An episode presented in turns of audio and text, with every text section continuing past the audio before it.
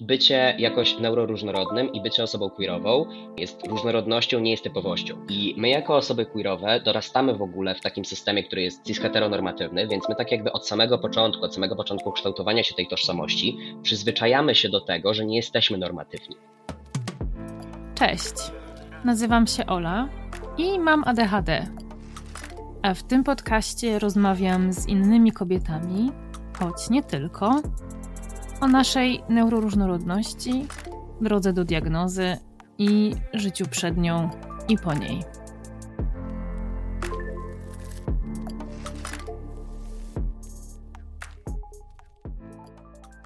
Na wypuszczenie tej rozmowy musiałam trochę poczekać, bo żeby to zrobić, musiałam się najpierw nauczyć podstaw edycji wideo, bo tak, ta rozmowa będzie także do obejrzenia na YouTubie. I to czekanie było cholernie trudny, bo temat, który z moim rozmówcą poruszamy, jest dla mnie bardzo ważny i jako osobę nieznoszącą niesprawiedliwości i systemowego wykluczenia, niezwykle mnie odpala to, co dzieje się wokół tego tematu w przestrzeni publicznej. A gadamy w tym odcinku z moim gościem o doświadczeniu queerowości, a konkretnie o niebinarności i transpłciowości, bo Alex Morgan jest niebinarną osobą aktywistyczną. Działa w przestrzeni internetowej od kilku lat, a obecnie na Instagramie edukuje ludzi na tematy głównie związane z szeroko pojętą transpłciowością, nie tylko w ramach szerzenia świadomości, ale także w ramach wspierania samego środowiska osób queerowych. Odkąd Morgan ma diagnozę ADHD, stara się również przybliżyć trochę ten temat, zwracając uwagę na różne mechanizmy związane z neuroróżnorodnością i ich powiązanie z byciem osobą niecispłciową. I uwaga, pojęcie cispłciowości, a także kilka innych kwestii będzie w tym odcinku wyjaśnionych. Prywatnie mój gość studiuje wiedzę o teatrze i również w tym obszarze skupia się na reprezentacji osób transpłciowych. Interesuje go ogólnie pojęta kultura, różne aspekty psychologii oraz lingwistyka. Jest zafascynowany filmem i historią. No i najważniejsze, jest tatą dwóch kotów. Zastanawiacie się może, dlaczego postanowiłam w ogóle temat queerowości w tym podcaście poruszyć? No otóż, trudno jest tak naprawdę mówić o neuroróżnorodności, pomijając temat queerowości i na odwrót a jednocześnie ciągle mam wrażenie, że mówi się o tym za mało. Badania pokazują natomiast, że osoby neuroatypowe, zwłaszcza osoby autystyczne, znacznie częściej identyfikują się jako osoby LGBT. W opisie tego odcinka zostawiam Wam linki do kilku takich badań. No i dlatego przynoszę Wam ten temat w ramach tego podcastu. Ta rozmowa jest bardzo o doświadczeniu transpłciowości, niebinarności, ale jest również właśnie o tej wspomnianej zależności między queerowością a neuroodmiennością. Starałam się tę rozmowę poprowadzić tak, żeby przybliżyć ten temat osobom, które potencjalnie może nie do końca wiedzą, o co w tym wszystkim chodzi i co o tym wszystkim myśleć. Zwłaszcza w świetle tej ohydnej nagonki, która prowadzona jest od wielu lat przez szanownie panujących nam w naszym pięknym kraju nad Wisłą. I jak już wspomniałam, Jestem osobą, która nie znosi niesprawiedliwości wykluczenia systemowego. Nie godzę się na podłe traktowanie ludzi tylko dlatego, że są mniejszością niezrozumianą przez większość. Często gadamy sobie w tym podcaście o tym, jak bardzo zależy nam na tym, żeby świat wreszcie otworzył się na koncept neuroróżnorodności. No więc może jest najwyższy czas na to, żebyśmy my otworzyli się na to, co opowiadają nam inni spoza naszego ogródka. No bo właśnie, czy rzeczywiście są to osoby spoza naszego ogródka. Badania wydają się wskazywać na coś zupełnie innego. Także ja zostawiam Was z Morganem, bo on najlepiej opowiada o sobie i o swoim doświadczeniu. No i jak zwykle ogromne dzięki dla wszystkich osób, które mnie wspierają. A jeżeli zastanawiacie się, jak możecie to zrobić, to już Wam tłumaczę. Możecie wystawić mi ocenę na platformie, na której słuchacie tego podcastu. Możecie zostawić mi subskrypcję lub komentarz na social mediach, możecie wysłać mi wiadomość albo postawić mi wirtualną kawę. No i nie przedłużam już. Naprawdę oddaję głos mojemu rozmówcy. Cześć Morgan. Cześć, cześć. Bardzo się cieszę, że zdecydowałeś się ze mną porozmawiać pomimo choroby. Też się właśnie cieszę, ale patrząc pod uwagę, co się ostatnio działo, stwierdziłem, że może będzie gorzej za tydzień, więc. Nigdy nie wiadomo, to prawda, mm. zwłaszcza z COVID-em. Oj tak. Nieszczęście. Trzy lata przebyłem, a pod koniec, mam nadzieję przynajmniej, niespodzianka. To też jest niesamowite, że udało ci się przez tak, tak długi czas uchronić przed tą okropną chorobą. tak, miałem, e, miałem ogólnie bardzo również skupiłem się mocno na rzeczach, które zostały polecane. Oczywiście szczepiłem się na tyle, ile mogłem, a latałem też cały czas w masce non-stop, nawet kontrolowałem moich rodziców, którzy jednak już są tata po 60, mama dobija do 60, żeby też w razie czego wszystko, mhm. wszystko mieli ogarnięte, więc, więc na tyle się udało. E, no a widać, nigdy nie trzeba być jakoś, nigdy nie trzeba czujności złożyć. Tak, ja ci powiem, że ja myślałam, że już e, jak przechorowałam, bo mi, mi się to udało jakoś tak dosyć długo bez, mhm. E, bez chorowania przejść. Może ze dwa lata gdzieś. No to też. Um, I jak w końcu zachorowałam, to myślę sobie, a super, teraz mam z głowy, wiesz, na, dobre, na dobry rok przynajmniej. Sześć miesięcy później po raz kolejny. No niestety właśnie ten okres, okres zarażania się dalej jest i niby czytałem, w ogóle jest 500 tysięcy różnych badań, tak? Jedne mówią, że nie, nie ma mowy, że się zarazisz przynajmniej w przeciągu dwóch miesięcy od tego, drugie z kolei mówią, że w ogóle nie ma żadnego okresu ochronnego, więc ja już stwierdziłem, że po prostu siedzę na razie w domu, dopóki te testy nie wykażą mi, że jest ok, a potem chyba wracam do tego trybu właśnie maski, nie maski, inne takie rzeczy, bo, bo inaczej to chyba nigdy nie przejdzie fajnie, bo mam wrażenie, że ludzie w ogóle zapomnieli o tym, że już jakiś A. COVID miał miejsce. Maski? Tak. Tylko, mhm. tylko Azjaci noszą maski dzisiaj. Dokładnie. No, w, Polsce, w Polsce to też w ogóle, jak e, oczywiście dałem znać też na uczelni, w razie czego, że dzień dobry, nie mam, miałem usuwaną ósemkę, nie mam zęba, mam covida, szanowna pani profesor.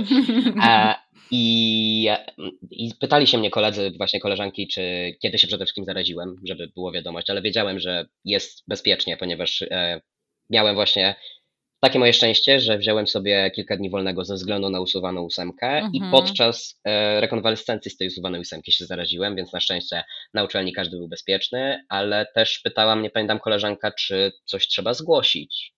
Nie ma w Polsce żadnych restrykcji w tym momencie. Nie zgłasza się żadnej kwarantanny, nie zgłasza się nic, tylko rząd wierzy, że jak jesteś dobrą obywatelką, to posiedzisz grzecznie w domu i nikogo nie będziesz zarażać, bo nie ma żadnych wytycznych.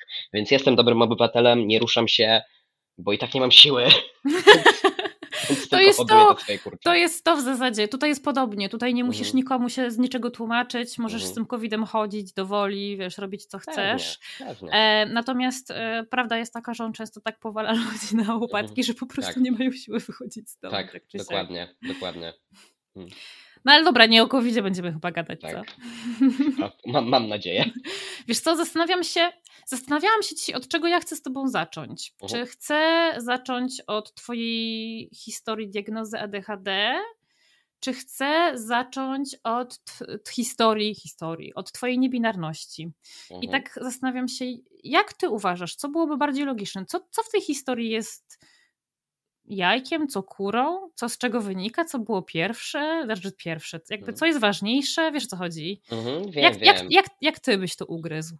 Wydaje mi się, tutaj e, ja też się zastanawiałem przede wszystkim, jak przedstawić trochę połączenie między tym, bo uważam, że jest spore, tak. E, spore połączenie właśnie między moim ADHD, czy między moją niebinarnością, transpłciowością.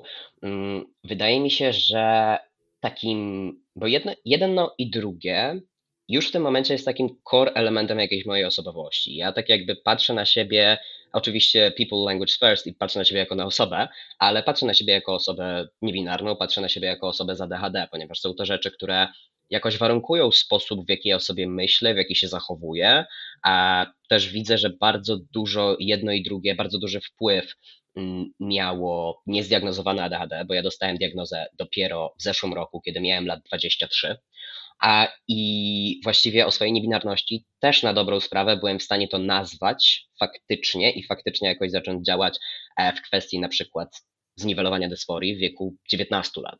Więc są to obydwie rzeczy, które mają trochę zbliżoną historię, jeśli chodzi o takie moje zorientowanie się, że coś, coś jest na rzeczy, ponieważ patrząc na moje dzieciństwo, to ja od małego wiedziałem, że nie jestem cis, I od małego wiedziałem, że mam ADHD, ale wiedziałem to na poziomie takim, no wiesz, dziecięcym. Jak masz Tak. sześciolatka, to on ci nie powie, dzień dobry, zostałem zdiagnozowany z ADHD, skrót rozwija się tak i tak. Więc ciężko mi odpowiedzieć, co, co, co było pierwsze. Wydaje mi się, że one są tak ze sobą połączone, te dwie Mhm. kwestie, że były dokładnie wtedy, kiedy ja. A znasz w ogóle badania na temat tej korelacji? Bo ona jest, jakby korelacja Mhm. między mm, w ogóle szeroko pojętą e, queerowością, niebinarnością, a neuroróżnorodnością. Mhm. Znasz te dane tak, żeby, żeby je zacytować? Dokładnych danych nie znam, ponieważ aż tak, aż tak się w to nie zagłębiałem, ale trochę opracowałem sobie hipotezę, dlaczego tak może być. Mhm. I wydaje mi się, że na samym początku, bo i bycie jakoś neuroróżnorodnym, i bycie osobą queerową jest właśnie tym, jest różnorodnością, nie jest typowością. Tak. I my jako osoby queerowe dorastamy w ogóle w takim systemie, który jest cis-heteronormatywny, więc my tak jakby od samego początku, od samego początku kształtowania się tej tożsamości, przyzwyczajamy się do tego, że nie jesteśmy normatywni. Więc wydaje mi się, że to wpływa na to, że potem łatwiej nam wyłapać kolejne as- aspekty jakiegoś naszego zachowania czy tożsamości, które również nie są normatywne, ale właśnie w tej przestrzeni już neuroróżnorodności, a nie tyle queerowości. Czyli także, tak jak mówię, badań, e, kilka badań przejrzałem, ale nie na tyle, żeby zacytować, nie, nie na Mhm. tyle, ale tyle, ile patrzę właśnie po swoich znajomych, to przyzwyczaj... osoby queerowe przyzwyczaiły się do tego, że już są, można powiedzieć, tak różnorodne i że nie pasują do jakichś norm, jakiejś Mhm. normatywności, że wyłapanie tego, że ta nasza różnorodność nie działa tylko na tym polu identyfikacji, tylko również właśnie tej identyfikacji płciowej czy, czy orientacji seksualnej, tylko właśnie również na takim polu właściwie świata, który jest dopasowany do ludzi neurotypowych, łatwiej nam było to po prostu wyłapać. I dlatego Mhm. wydaje mi się, że ta korelacja tak, tak często następuje, bo po prostu łatwiej nam, jako osobom, które już od samego początku jakoś się nie wpisywały w ten kanon, łatwiej wyłapać rzeczy, które dodatkowo jakoś właśnie nie, nie korelują z resztą. Tak, tak, to jest niesamowicie ciekawe. Em, to może zacznijmy w takim razie od mm, Twojej niebinarności, transpłciowości, ale ja bym chciała, żeby za tym też szły takie trochę wyjaśniające kwestie, jeśli chodzi o te, te sprawy językowe. Mhm, Bo pewnie. wydaje mi się, że my ciągle nie do końca wiemy, jak o tych rzeczach rozmawiać. Nie Mhm, wiemy, jak powinno się o nich mówić, a jak już nie powinno. mhm. Bo użyłeś już kilku terminów, które oczywiście mi są znane, ale na pewno Tak, słuchają jasne. tego. Wiem, że na pewno moja mama, która tego słucha, będzie myślała sobie, "C- co to jest ten cis? O co mu chodzi? Jasne. To takie bardzo podstawowe e, terminy, jeśli o to chodzi, które już właśnie użyłem, czy, czy na przykład cispłciowość. Ja to lubię wy, m, wyjaśniać na takiej najbardziej bazowej zasadzie. To znaczy rodzimy się, lekarz wyciąga nas, prawda, na świat i mówi, to jest dziewczynka. I na przykład w twoim przypadku, Ola, lekarz to zrobił, to jest dziewczynka, no i miał rację, bo orzekł na podstawie twoich genitaliów, że jesteś dziewczynką, kobietą i ty się tak identyfikujesz, jest okej z tą łatką odpowiadać to wszystko. W moim przypadku lekarz też tak zrobił. Wyciągnął mnie z mojej mamy, stwierdził, to jest dziewczynka, ja zrobiłem niespodzianka. I właśnie w ten sposób ty jesteś cispłciową kobietą, ja jestem osobą transpłciową, ponieważ mm, jeśli chodzi o, o samą płeć, co jest też bardzo ważne, płeć przyzwyczailiśmy się do tego, że tak jak w podstawówce, tak, mamy ten taki trójkąt jeden, który oznacza kobietę, ten drugi trójkąt, który oznacza mężczyznę i tak dalej, a wiele badań dowodzi, że płeć to nie jest 1-0. To nie jest kwestia jed, y, jakaś jedynkowa, to nie jest kwestia binarna, płeć to jest po prostu spektrum. Tak samo nawet jak patrzymy na osoby cispłciowe. A inaczej ty się czujesz kobietą, a inaczej pewnie wspomniana przez ciebie twoja mama. Inaczej macie jakieś inne pojęcie kobiecości, inaczej tę kobiecość performujecie, inaczej po prostu jedno słowo oznacza dla was coś innego. tak. I jeśli chodzi o sam język, właśnie jeśli chodzi o osoby transpłciowe, to od razu chcę tutaj zaznaczyć, wywalamy coś takiego jak płeć biologiczna. Ponieważ bardzo często, kiedy konkretne osoby mówią o tej mitycznej płci biologicznej, to chodzi im właśnie o tę płeć przypisaną przy urodzeniu. Mhm. E, A na to samo pojęcie tej płci biologicznej zakładamy, że na przykład mózg to też jest biologia, prawda? Więc skoro płeć psychiczna jest inna, to dlaczego inaczej, dlaczego płeć biologiczna ma być taka sama? I większość takich płci, czy to będzie chromosomalna, właśnie bazując na chromosomach, czy płeć określona na podstawie genitaliów, płeć prawna, jest właśnie bardzo dużo tych takich kategorii i sporo z nich można skorygować, dopasować do tej płci, która tak jakby trochę wychodzi na prowadzenie, że tak powiem, ponieważ ja przechodzę, przeszedłem dalej, w sumie przechodzę tranzycję medyczną, czyli różne właśnie procesy, e, przyjmuję hormony, testosteron. mm, Robię to wszystko po to, żeby te pozostałe aspekty płci, czy na przykład, nie wiem, płeć natalną, tak, czy, czy tę fizyczną, dopasować do tej mojej płci psychicznej, ponieważ to sprawia, że eliminuje mi się dysforia. Dysforia to jest coś, co właściwie takie uczucie, które ciężko określić i polega na tym, że osoby transpłciowe często jej doświadczają, nie muszą, ale często, często jej doświadczają, czyli y, doświadczamy takiego poczucia, że właśnie ta płeć fizyczna, czy płeć jakaś społeczna, czyli to, jak postrzegają nas ludzie, nie pasuje do tego, jak my się czujemy. Czyli gdyby ktoś na przykład mnie określał mianem kobieta, mówił do mnie per pani i tak dalej, ja bym się czuł z tym źle. Ale nie czułbym się z tym źle na zasadzie, nie wiem, jest mi przykro, tylko dysforia bardzo często może osiągać takie, um, taką skalę, że jest porównywalna do depresji. Ja właśnie miałem diagnozę depresji przez wiele, wiele lat, a była to po prostu dysforia. Wow. Więc to są, to są właściwie, wydaje mi się, że takie podstawowe rzeczy, o których warto pamiętać. I taka zasada istnieje też, co jest, wydaje mi się, też ciężkie dla nas trochę, dla, e, dla uzmysłowienia sobie, ponieważ my jako ludzie my lubimy wiedzieć i my lubimy mieć wypisane rzeczy i mieć czarno na białym i fajnie, e, ale są rzeczy, które zależą przede wszystkim od osoby. Mhm. I tyle. Są, są określenia, które ogólnie przyjęte, na przykład, nie wiem, transseksualne, tak? Nie używa się tego. Nie używa się tego w takim dyskursie ogólnym, ponieważ to jest kalka tłumaczenia z angielskiego, gdzie jest rozróżnienie na seks i gender. Przeszło to w polski język, ale to nie ma w ogóle prawda określenia, ponieważ u nas jest jedna, jedno słowo na płeć, jeśli chodzi w ogóle lingwistycznie. I ogólnie się tak nie mówi, ale są osoby transpłciowe. Najczęściej są to osoby, które w tym momencie mają lat, nie wiem, 50, 60 i tak dalej, które dorastały z tym określeniem. Mhm. I to określenie im pasuje. To określenie ich określa, oni, one w tym widzą siebie i tego też im nie można odmawiać. Ale kwestia jest taka, że w momencie, kiedy właśnie mówimy ogólnie o transpłciowości i mówimy to właśnie z pola 2023, to jest już język, który jest uznany jako taki publiczny, jako właśnie poprawny. Poprawny, bo się dobrze, e, dobrze w ogóle określa te konkretne, mm, konkretne rzeczy, e, dobrze nam mówi, dlatego no, nie mówimy o zmianie płci chociażby, bo ja nie zmieniam płci, ja Dokładnie. koryguję, przechodzę korektę płci, ponieważ koryguję elementy w moim ciele, które nie pasują, które nie, właśnie nie, e, nie są tożsame z tym, co ja mam w głowie. A może być osoba transpłciowa, która jakoś ten termin zmiana płci jej pasuje. Są pewne skrótowce, na przykład FTM, MTF, które z angielskiego oznaczają female to male, czy male to female, prawda, czyli właśnie z kobiety na mężczyznę, które też były uznane jako taki ogólny, bezpieczny skrót, ale znam też osoby transpłciowe, które w ogóle się pod tym nie podpisują, bo twierdzą, że one nie przeszły żadnego tego tu. One zawsze były kobietami, zawsze były mężczyznami, co zresztą jest prawda, i w ogóle nie utożsamiają się z tym, z tą drugą literką. Nie, nie twierdzą, że przeszły jakąkolwiek no właśnie jakąkolwiek tę drogę, tak żeby to określić tym skrótem tu.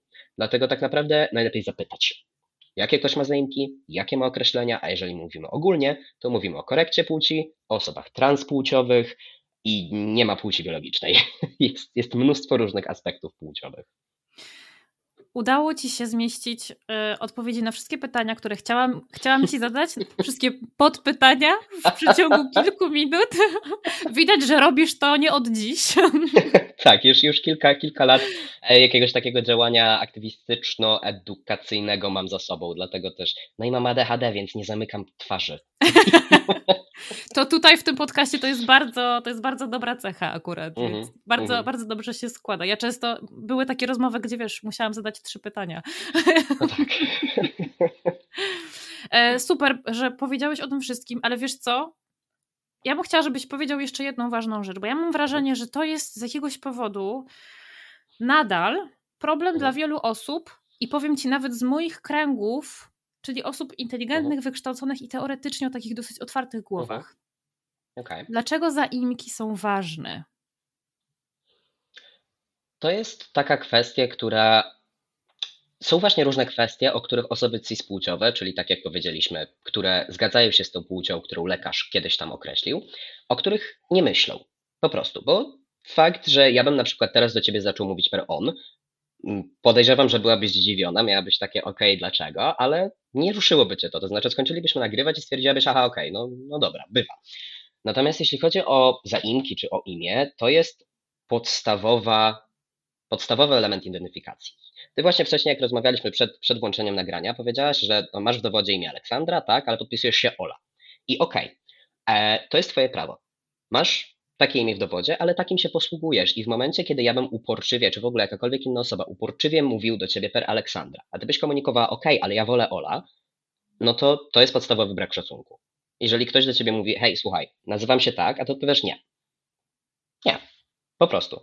I zaimki akurat w naszym pięknym języku polskim, znaczy zabrzmiało bardzo sarkastycznie, ale uważam polski za, za piękny język, tylko że jest bardzo właśnie genderowany. Wszystko, wszystko ma zaimki. Tak. Wszystko, wszystkie czasowniki, rzeczowniki, po prostu nie sposób tego uniknąć. Jak na przykład po angielsku, tak naprawdę zaimków używamy, kiedy mówimy o kimś w osobie trzeciej, kogo Tak. tu nie ma. Więc nawet jak ktoś nas po angielsku misgenderuje, czyli używa innych zaimków wobec nas niż tych, e, które używamy, to my tego nie wiemy, jeżeli rozmawiamy twarzą w twarz.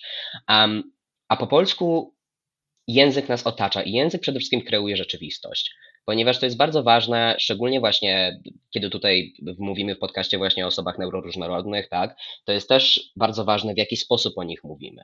Bardzo, bardzo ważny sposób, w jaki mówimy, nie wiem, chociażby o zdrowiu, tak, czy o zdrowiu psychicznym, bo jest różnica, kiedy powiemy osoba z zaburzeniami psychicznymi, a kiedy powiemy wariat. To, to, ma, to ma zupełnie inne konotacje. Jeśli chodzi o zaimki, to w momencie, kiedy ktoś używa wobec nas innych zaimków, to nie jest po prostu kwestia, o, ma do tego prawo, bo to jest wolność słowa. Wolność słowa kończy się tam, gdzie zaczyna się krzywda drugiego człowieka. A używanie złych zaimków ja bym bardzo porównał. Po pierwsze, oczywiście to jest brak szacunku, bo skoro ja mówię, że ja się nazywam tak, a ktoś mi uporczywie twierdzi nie, ja wiem lepiej, no to to jest w ogóle okazanie mi przez rozmówcę braku podstawowego szacunku. I to może być ten pierwszy aspekt, który dotyczy wszystkich osób, nie tylko transpłciowych, ale wszystkich przede wszystkim. A po drugie, jeżeli mówimy o osobach, które na przykład mają dysforię a, i są właśnie transpłciowe, w momencie, kiedy odmawiamy używania imienia czy zaimków i uparcie deadname'ujemy, czyli używamy tego imienia starego, które nie aplikuje, e, i tych zaimków, które bazujemy na podstawie na przykład płci przypisanej przy urodzeniu, czyli gdyby ktoś do mnie mówił per ona, ja to bardzo często, żeby zobrazować, porównuję do tego, jakby ktoś podszedł do osoby chorej na depresję i powiedział, a weź się zabij. Bo w sumie to i, i tak bez sensu, i tak, no przecież nic nie osiągnęłaś, nie, osiąg nie osiągnąłeś, no to po co? I potem się zasłaniał, ale ja tylko mówię jak jest, przecież ta osoba faktycznie nie skończyła studiów, przecież nie zrobiła to i to. I też chcę podkreślić, bycie trans absolutnie nie jest zaburzeniem, ale dysforia płciowa już tym zaburzeniem sklasyfikowanym jest. I dysforia wiąże się niestety z tym, że te odczucia i te emocje, te stany psychiczne są bardzo zbliżone chociażby do depresji. Więc to jest tak naprawdę kwestia po pierwsze zdrowia psychicznego e, osoby, z, którym, z którą rozmawiam, a po drugie szacunku.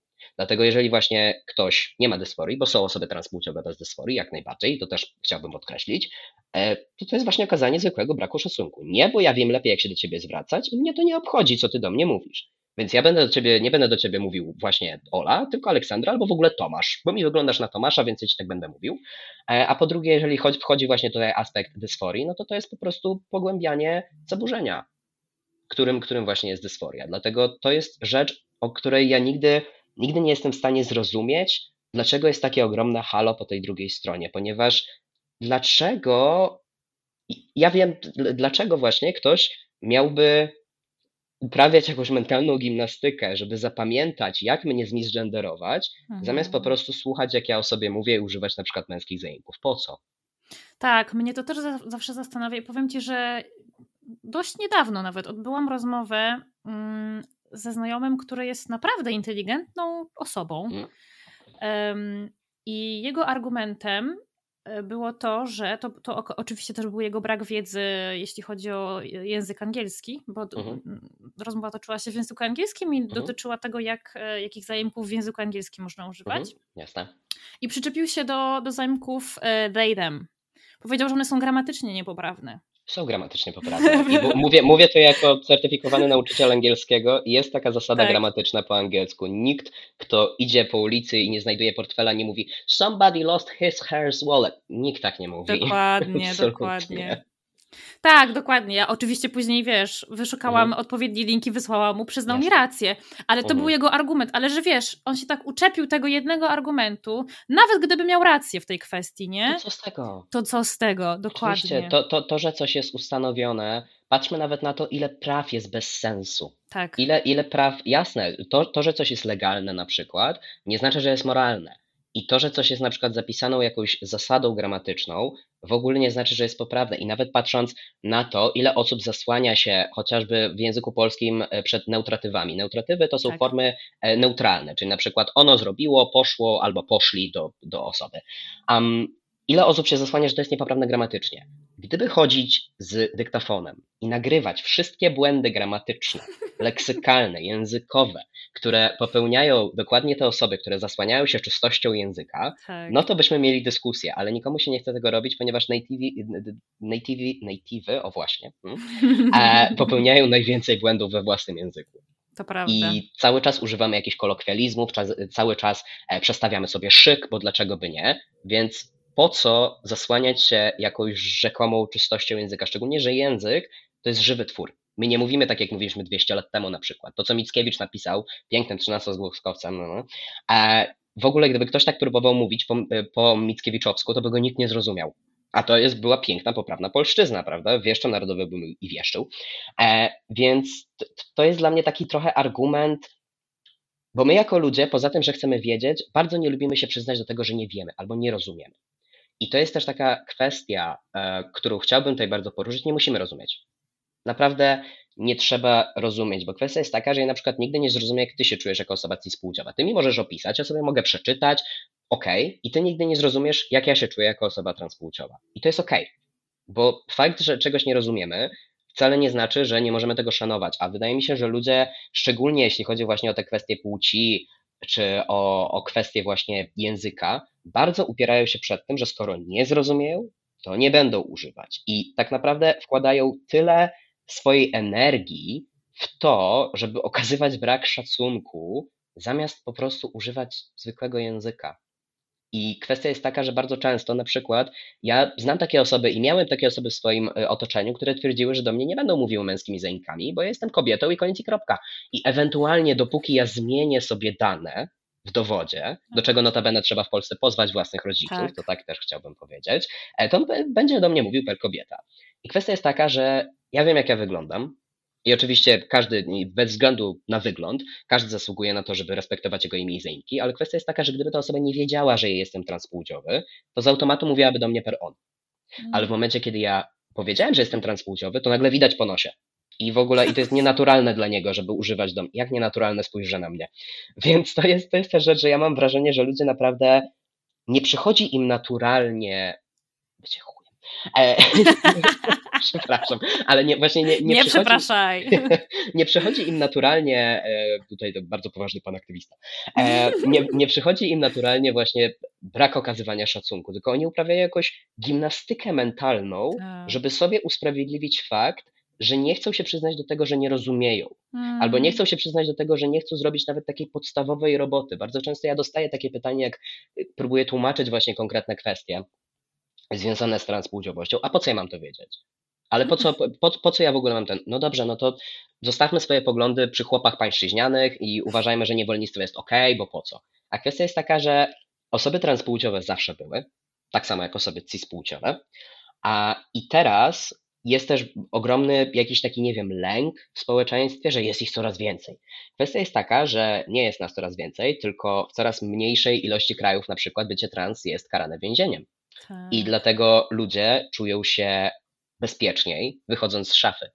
Gdyby, gdyby to był ten mityczny internet, który sprawił, że jesteśmy trans, to ja bym, ja bym tak naprawdę nie czuł tego od szóstego roku życia, bo jestem właśnie rocznikiem 9-8, internet miałem w gimnazjum. Może jestem stary. E, o, więc... przepraszam, ty jesteś stary? nic, nic, nic nie było.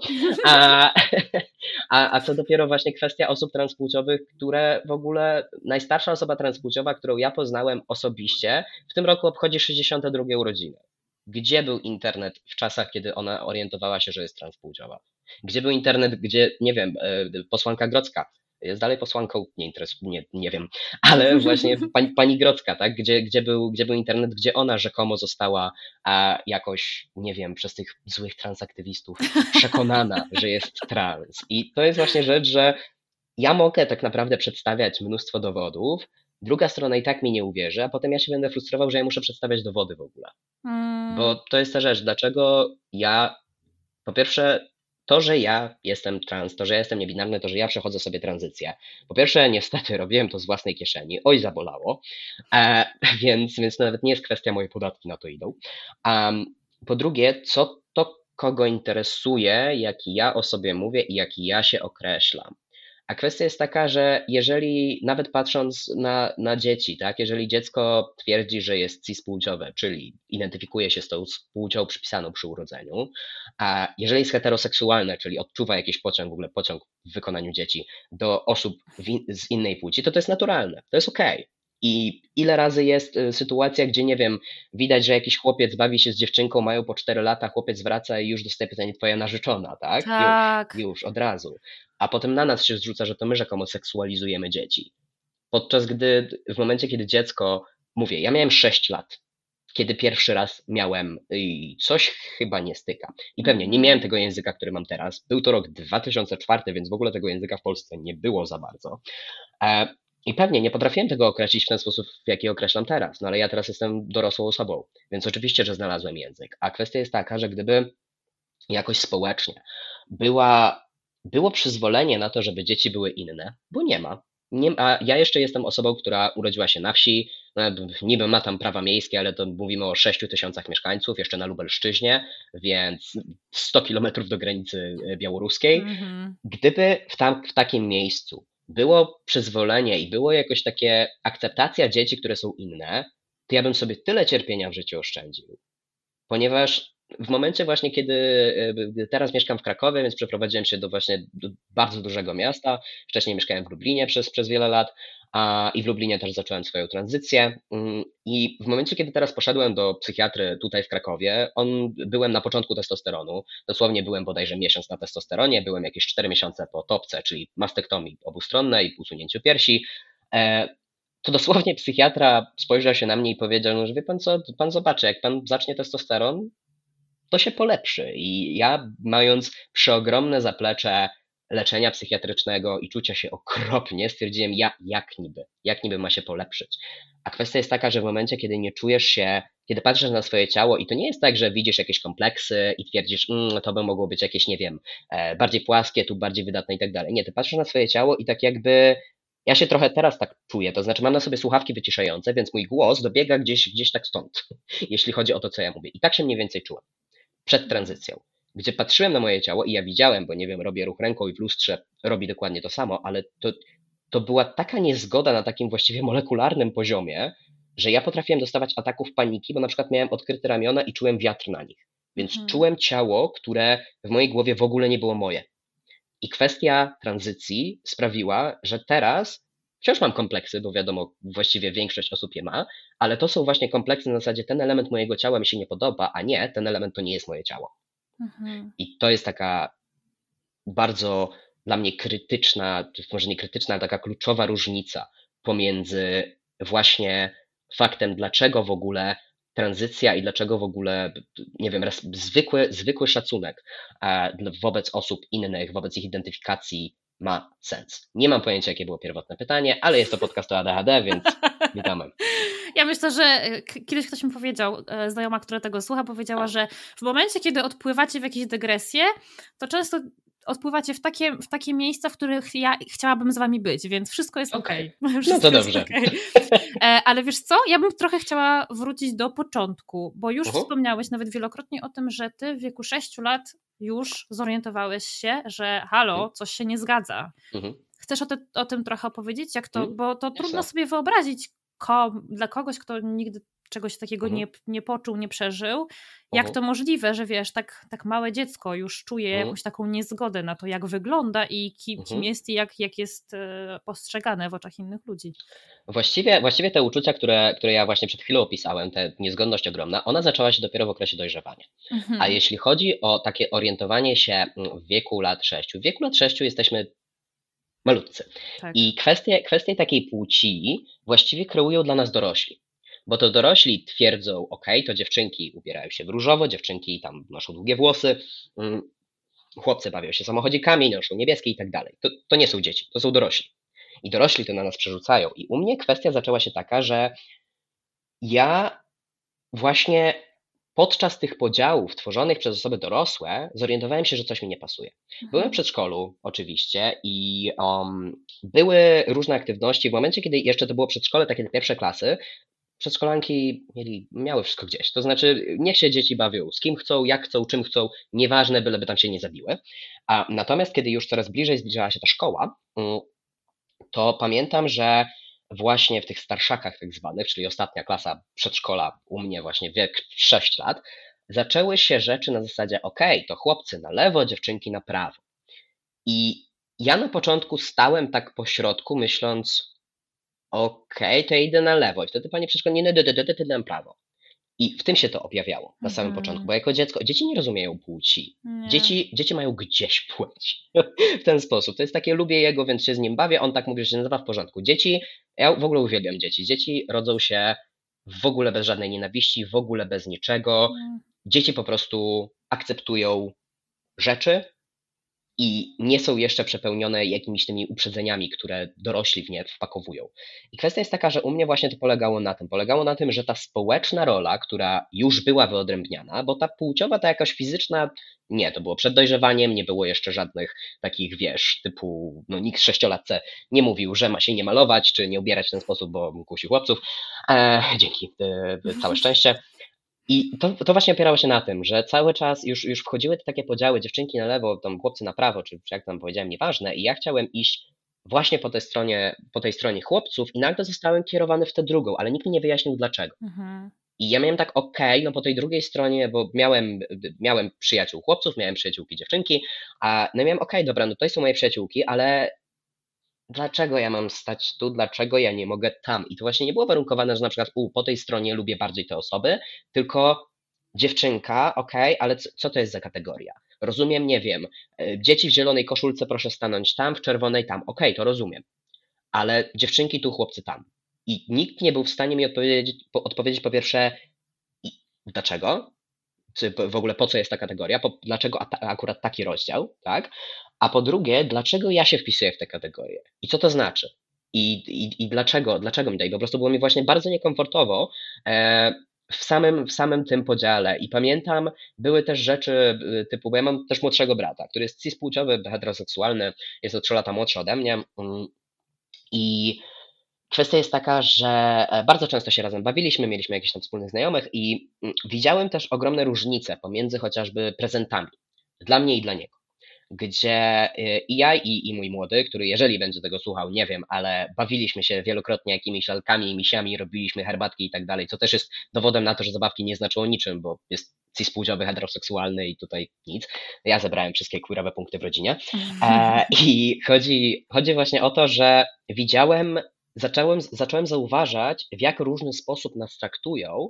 Po pierwsze, ze względu na wiek, ale te różnice były bardzo często zaznaczane, dlaczego na wiek, a po drugie, ze względu na płeć. Tylko, że te różnice już też były zaznaczane jako coś, jedno i drugie byłoby oczywiste. I tak jak oczywistym faktem jest, że siedmiolatek zrozumie więcej niż czterolatek, tak zupełnie dla mnie nieoczywistym było, dlaczego dziewczynka ma rozumieć to, a chłopiec to. I właśnie te podziały przed dojrzewaniem, bo to dojrzewanie najbardziej tę te, dysforię fizyczną, można powiedzieć, uruchomiło. Na samym początku była to właśnie dysforia e, społeczna, czyli właśnie związana z tym, jak, jak społeczeństwo mnie postrzegało i w jakie role chciało mnie, chciało mnie wrzucić. I dobrze, na przykład w domu rzadko się coś takiego przejawiało, ponieważ moi rodzice, mimo że tutaj akurat mam przeogromne szczęście, też chcę podkreślić, ponieważ niestety nieczęsto się to zdarza, ale moi rodzice akceptują mnie w pełni i pomagają. Moja mama nawet pojechała ze mną na topkę przez całą Polskę i siedziała ze mną w hotelu, a potem zajmowała się dwudziestoletnim bobasem, bo ja nie mogłem zrobić nic i byłem takim tyranozaurem, bo, bo, bo ręce, więc tutaj akurat miałem, miałem przeogromne szczęście. I jeśli chodzi o moje dzieciństwo, czy dzieciństwo moje, mojego brata, moi rodzice właśnie nie mieli czegoś takiego. To znaczy, zdarzało się na zasadzie, rozum, przeproś pierwszy, bo jesteś starszy, to rozumiesz bardziej. I zdarzały się komentarze na zasadzie, dziewczynkom nie wypada, chłopcy to co innego, ale one były bardzo takie sporadyczne. Bardziej były to właśnie osoby, nie wiem, przedszkolu, czy jakaś dalsza rodzina i tak dalej.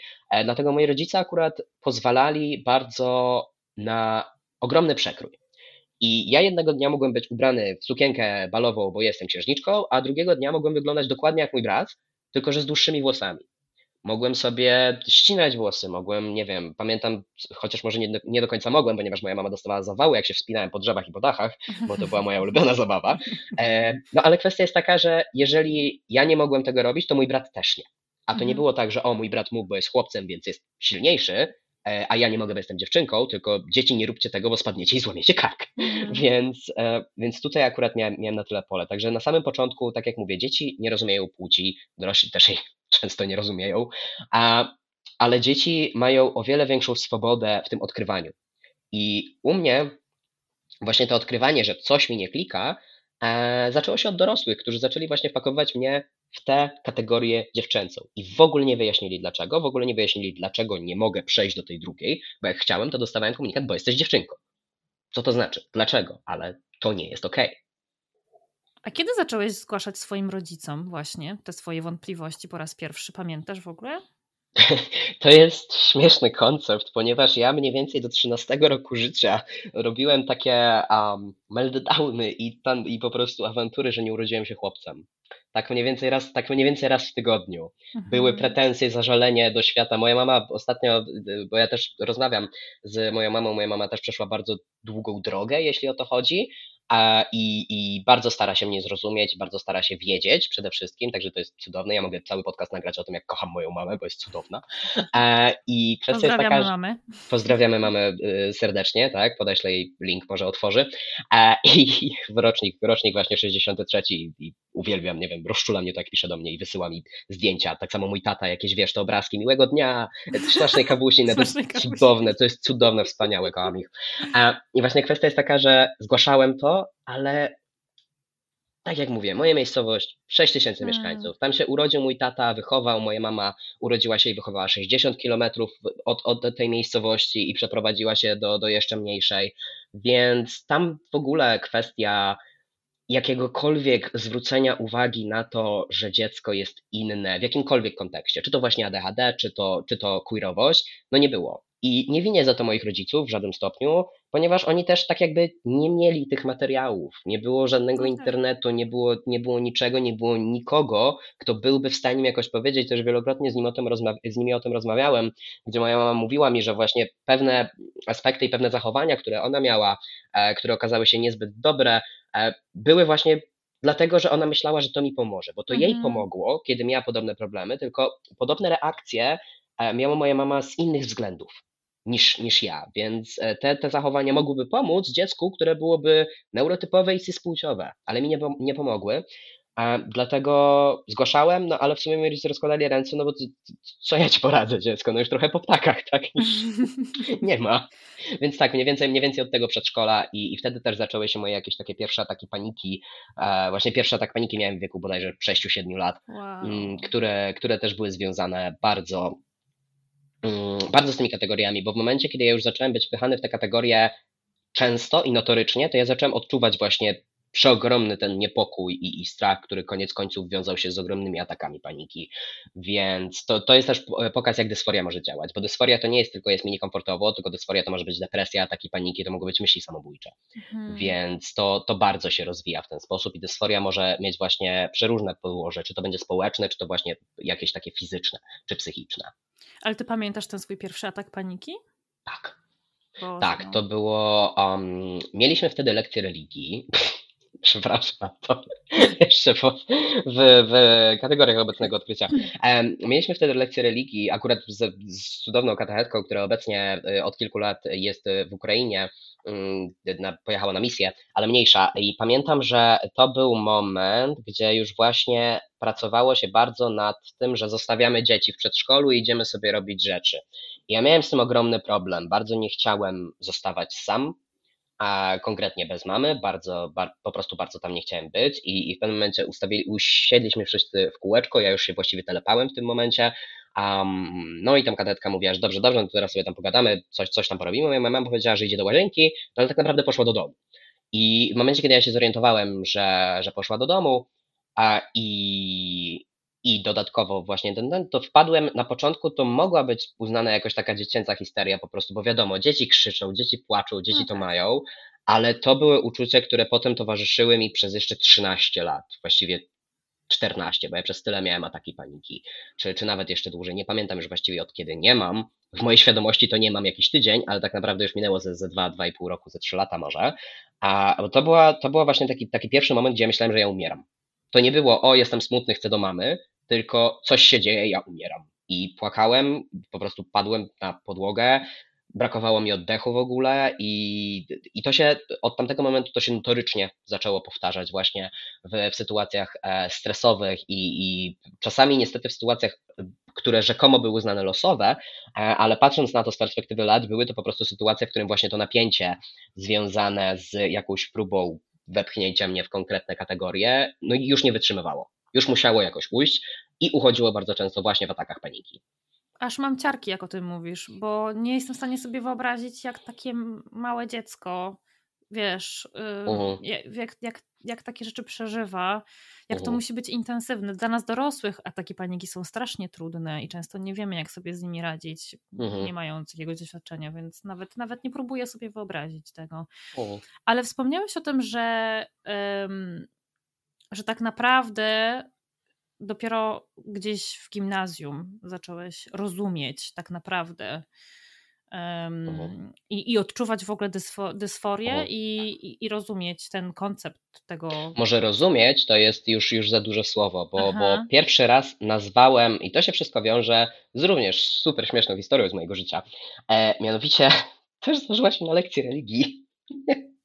tylko że nie jest, nie jest związana akurat z katechetką. Ale wiesz tylko... co, to tylko pokazuje, ile my mamy lekcji religii w Polsce. Tak, dokładnie.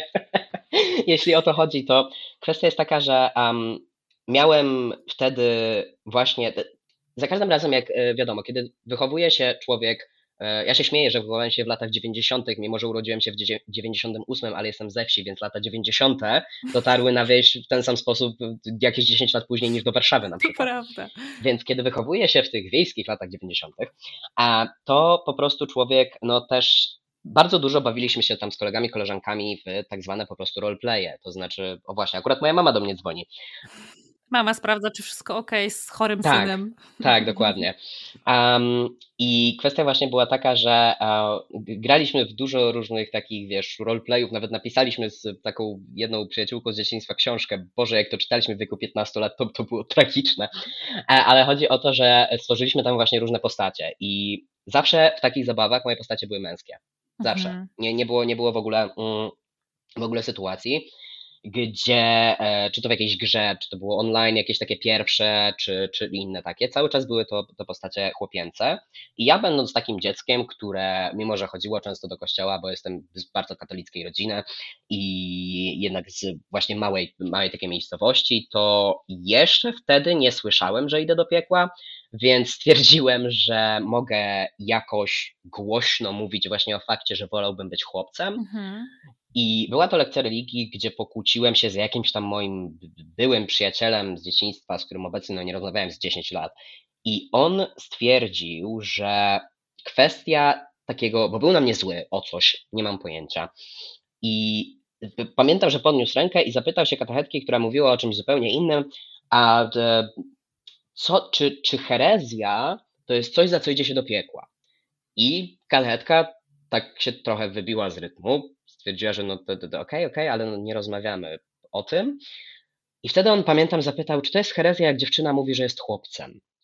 I poczułem, jak wszystko zaczyna mi wszędzie, prawda, bo to była klasa pełna dzieciaków, których znałem oczywiście e, od zawsze, bo to no, mała szkoła. I wtedy katetka też zupełnie zbita z tropu, nie, nawet nie zdążyła odpowiedzieć na, na pytanie, kiedy ten kolega krzyknął, bo deadname mówi, że jest chłopcem. I miałem wtedy lat 12, bo to była szósta, szósta klasa podstawówki i wpadłem w kolejny atak paniki. Wybiegłem z sali i wtedy stwierdziłem e, w tym momencie, bo tak jak mówię, chodziłem do kościoła, byłem osobą religijną, i kwestia jakiegoś piekła czy, czy innych rzeczy bardzo mnie przerażała, mimo że znowu moi rodzice nie mieli w tym udziału, ponieważ moi rodzice, mimo że obydwo, obydwoje są wierzący, obydwoje są e, katolikami, katoliczkami, to nigdy od nich nie usłyszałem Bóg cię nienawidzi, bo coś tam, mhm. czy, czy idziesz do piekła, bo coś tam. Tylko, um, tylko to właśnie była kwestia religii czy, czy jakiejś mszy. I od tamtego momentu stwierdziłem, że nie ma i skoro jest to herezja, skoro jest to zagrożenie piekłem, to ja jestem normalna ja jestem normalna, nic ze mną nie jest nie tak, wszystko jest ok. To był błąd, mm. bo, bo kwestia jest taka, że z jakimikolwiek uczuciami, jeżeli je trzymamy jakoś nisko, głęboko, to one wrócą. I wróciły. W dużych, dużych epizodach depresyjnych i, i przy ogromnych atakach paniki. Także tak naprawdę wróciłem do tego tematu dopiero jak byłem w pierwszej klasie liceum, ponieważ do liceum wyjechałem do Lublina. Mhm. I wtedy odnalazłem też taki już ikoniczny teledysk do piosenki Ruby Rose, e, e, Break Free bodajże, już też nawet nie pamiętam jak, jak to się nazywa, czy Born Free, nieważne, gdzie Ruby Rose, która sama jest osobą gender fluid, czyli właśnie te, e, poczucie płci jest płynne, a w, podczas, podczas piosenki w teledysku właśnie przechodzi, przechodzi taką, to już mogę nazwać transformacją, ponieważ zaczyna teledysk um, jako taka prezentująca się bardzo kobieca kobieta z długimi blond włosami, w sukience, bardzo, bardzo tak obcisłej, i podczas trwania tego teledysku i właśnie e, piosenki ścina włosy, farbuje je na czarno, e, jakoś sobie właśnie binduje, czyli, czyli spłaszcza klatkę piersiową, zakłada męskie ubrania, odpala papierosa i tak dalej. I to jakoś bardzo zaczęło ze mną rezonować w tym momencie. Jakoś, i, i to jest taki ogromny kliszej, to jest taki banał, jeśli chodzi o, e, o jakieś uświadomienie sobie swojej queerowości, no ale to są banały też z powodów mm. konkretnych. Więc to, to zaczęło ze mną bardzo rezonować i pamiętam, zacząłem myśleć, czy właśnie ta, ta, ta łatka gender fluid, jako tej tożsamości płynnej jest dla mnie ok. I tutaj też bardzo, nawet na swoim przykładzie chcę pokazać, że ta, ta podróż, można powiedzieć, to jakieś odkrywanie tej swojej tożsamości też jest płynne, ponieważ ja się już z tą łatką nie, nie identyfikuję od lat i tak jak osoby, są osoby, które są gender fluid, których właśnie to, to poczucie e, płci jest bardzo płynne, jak, jak sama płeć zresztą, która jest spektrum, tak dla mnie personalnie to była próba jeszcze ochronienia siebie. Ponieważ ja wewnątrz wiedziałem, że ja mam dysforię i ja wiedziałem, że moja dysforia jest punktowa. To znaczy ona jest, ona się nie zmienia. Wiedziałem, że moja identyfikacja nie jest płynna, ona po prostu jest. Ale bałem się, co to za sobą niesie ponieważ 2000, to był rok, e, u, moja pierwsza klasa liceum, 2014 bodajże, 15, więc to był moment, gdzie wszystkie jakieś tam grupy wsparcia internetowe i tak dalej dopiero raczkowały, mhm. jeżeli w ogóle powstały. A więc zacząłem jakoś wychwytywać na różnych takich grupkach tematycznych, poznałem właśnie pierwsze osoby queerowe, bardziej zacząłem, wsiąknąłem jeśli chodzi o język angielski, więc mogłem też na, na innych forach sobie szukać, już internet był dostępny, więc oczywiście. I pamiętam, jak godzinami oglądałem na Instagramie zdjęcia właśnie efektów po topkach, po, po mastektomiach u, u transmężczyzn. Czułem miks różnych emocji, bo po pierwsze czułem się paskudnie, naprawdę tragicznie, e, a po drugie czułem jakiś taki, nawet nie wiem jak to określić, miałem takie, o, muszę na to patrzeć, chcę na to patrzeć, mhm. ja potrzebuję na to patrzeć, a potem wszystko dokwintowałem, że no bo ja się cieszę ich szczęściem. Bo ja się tylko cieszę, że oni są szczęśliwi, bo ja wcale tego nie chcę. Bo kwestia jest taka, że gdybym dopuścił do siebie fakt, że moja dysforia jest stała, że moja identyfikacja jest stała, to musiałbym coś z tym robić. Tak. A że musiałbym coś z tym robić, to musiałbym zrobić coming out, musiałbym zrobić coming out do rodziców, gdzie wtedy nasze relacje nie były na pewno na takim poziomie, jakim są teraz. Nigdy nie były jakieś tragiczne, ale no, było to kwestia nastolatek, który jeszcze wyjechał w wieku 15 lat, wyprowadził się z domu więc nie było, nie było tam aż tak dużo przestrzeni na rozmowy, jeszcze na rozmowę pod tytułem mamo, tato, no nie jestem cis. Mm. Więc bardzo długo nosiłem się z tą łatką, zasłaniając się tym, mówiąc, że no to nie mogę przejść tranzycji medycznej, skoro jednego dnia moja dysforia jest taka, drugiego taka, skoro jednego dnia ja chcę mieć płaską klatę, ale drugiego nie, no to, no to bez sensu przechodzi, bo będę miał dysforię, ale w drugą stronę. Tak było. E, I, i dopiero, dopiero na terapii, bo trafiłem na terapię w wieku lat e, 16, mm, dopiero na terapii z moją drugą terapeutką pamiętam, jak rozmawialiśmy o, o, kwestiach płciowości, które dla niej, ja jej też musiałem tłumaczyć rzeczy, co też pokazuje, jeśli chodzi o, mm, o jakiś poziom opieki specjalistycznej w, w, Polsce, że ja musiałem tłumaczyć rzeczy jakiejś swojej płciowości, czy, czy w ogóle kwestie transpłciowości, wyjaśniać też jaki język, co jak gdzie. Mhm. A teraz już się sama doedukowałem, więc to spoko. E, ale właśnie kwestia, kwestia jest taka, że pamiętam jak rozmawialiśmy jakoś o tym i ona zadawała mi różne takie pytania, które strasznie mnie irytowały i w pewnym momencie ja po prostu jakoś wyrzuciłem z siebie, że nie jest identyfikacja płynna, tylko jest stała i jestem niebinarny. I sam się zatrzymałem nad tym. Miałem takie, a no i kurwa. No to teraz trzeba robić. Tak, więc to już było takie, no, no, no i co?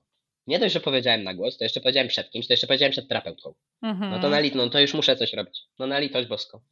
I pamiętam, bo ja wtedy, ja ogólnie mm, w klasie maturalnej, czy, czy to było jakoś w klasie drugiej, założyłem kanał na YouTubie i, i prowadziłem go do, do końca chyba pierwszego roku pierwszych studiów um, i ten kanał zdobył około 80 tysięcy subskrybentów i mówiłem tam właśnie dużo o, mm, o kwestiach queerowości, o kwestiach też religii, bo identyfikowałem się jako katolik w tamtym momencie, o kwestiach feministycznych i tak dalej. I, i była to rzecz, która do tej pory jakoś do mnie wraca, to znaczy są osoby, które jakoś gdzieś im zaklika, jak mnie poznają, że o, bo ty robiłeś coś tam, co z jednej strony jest miłe, bo wow, ludzie mnie pamiętają, a z drugiej strony byłem przed jakąkolwiek tranzycją i hmm.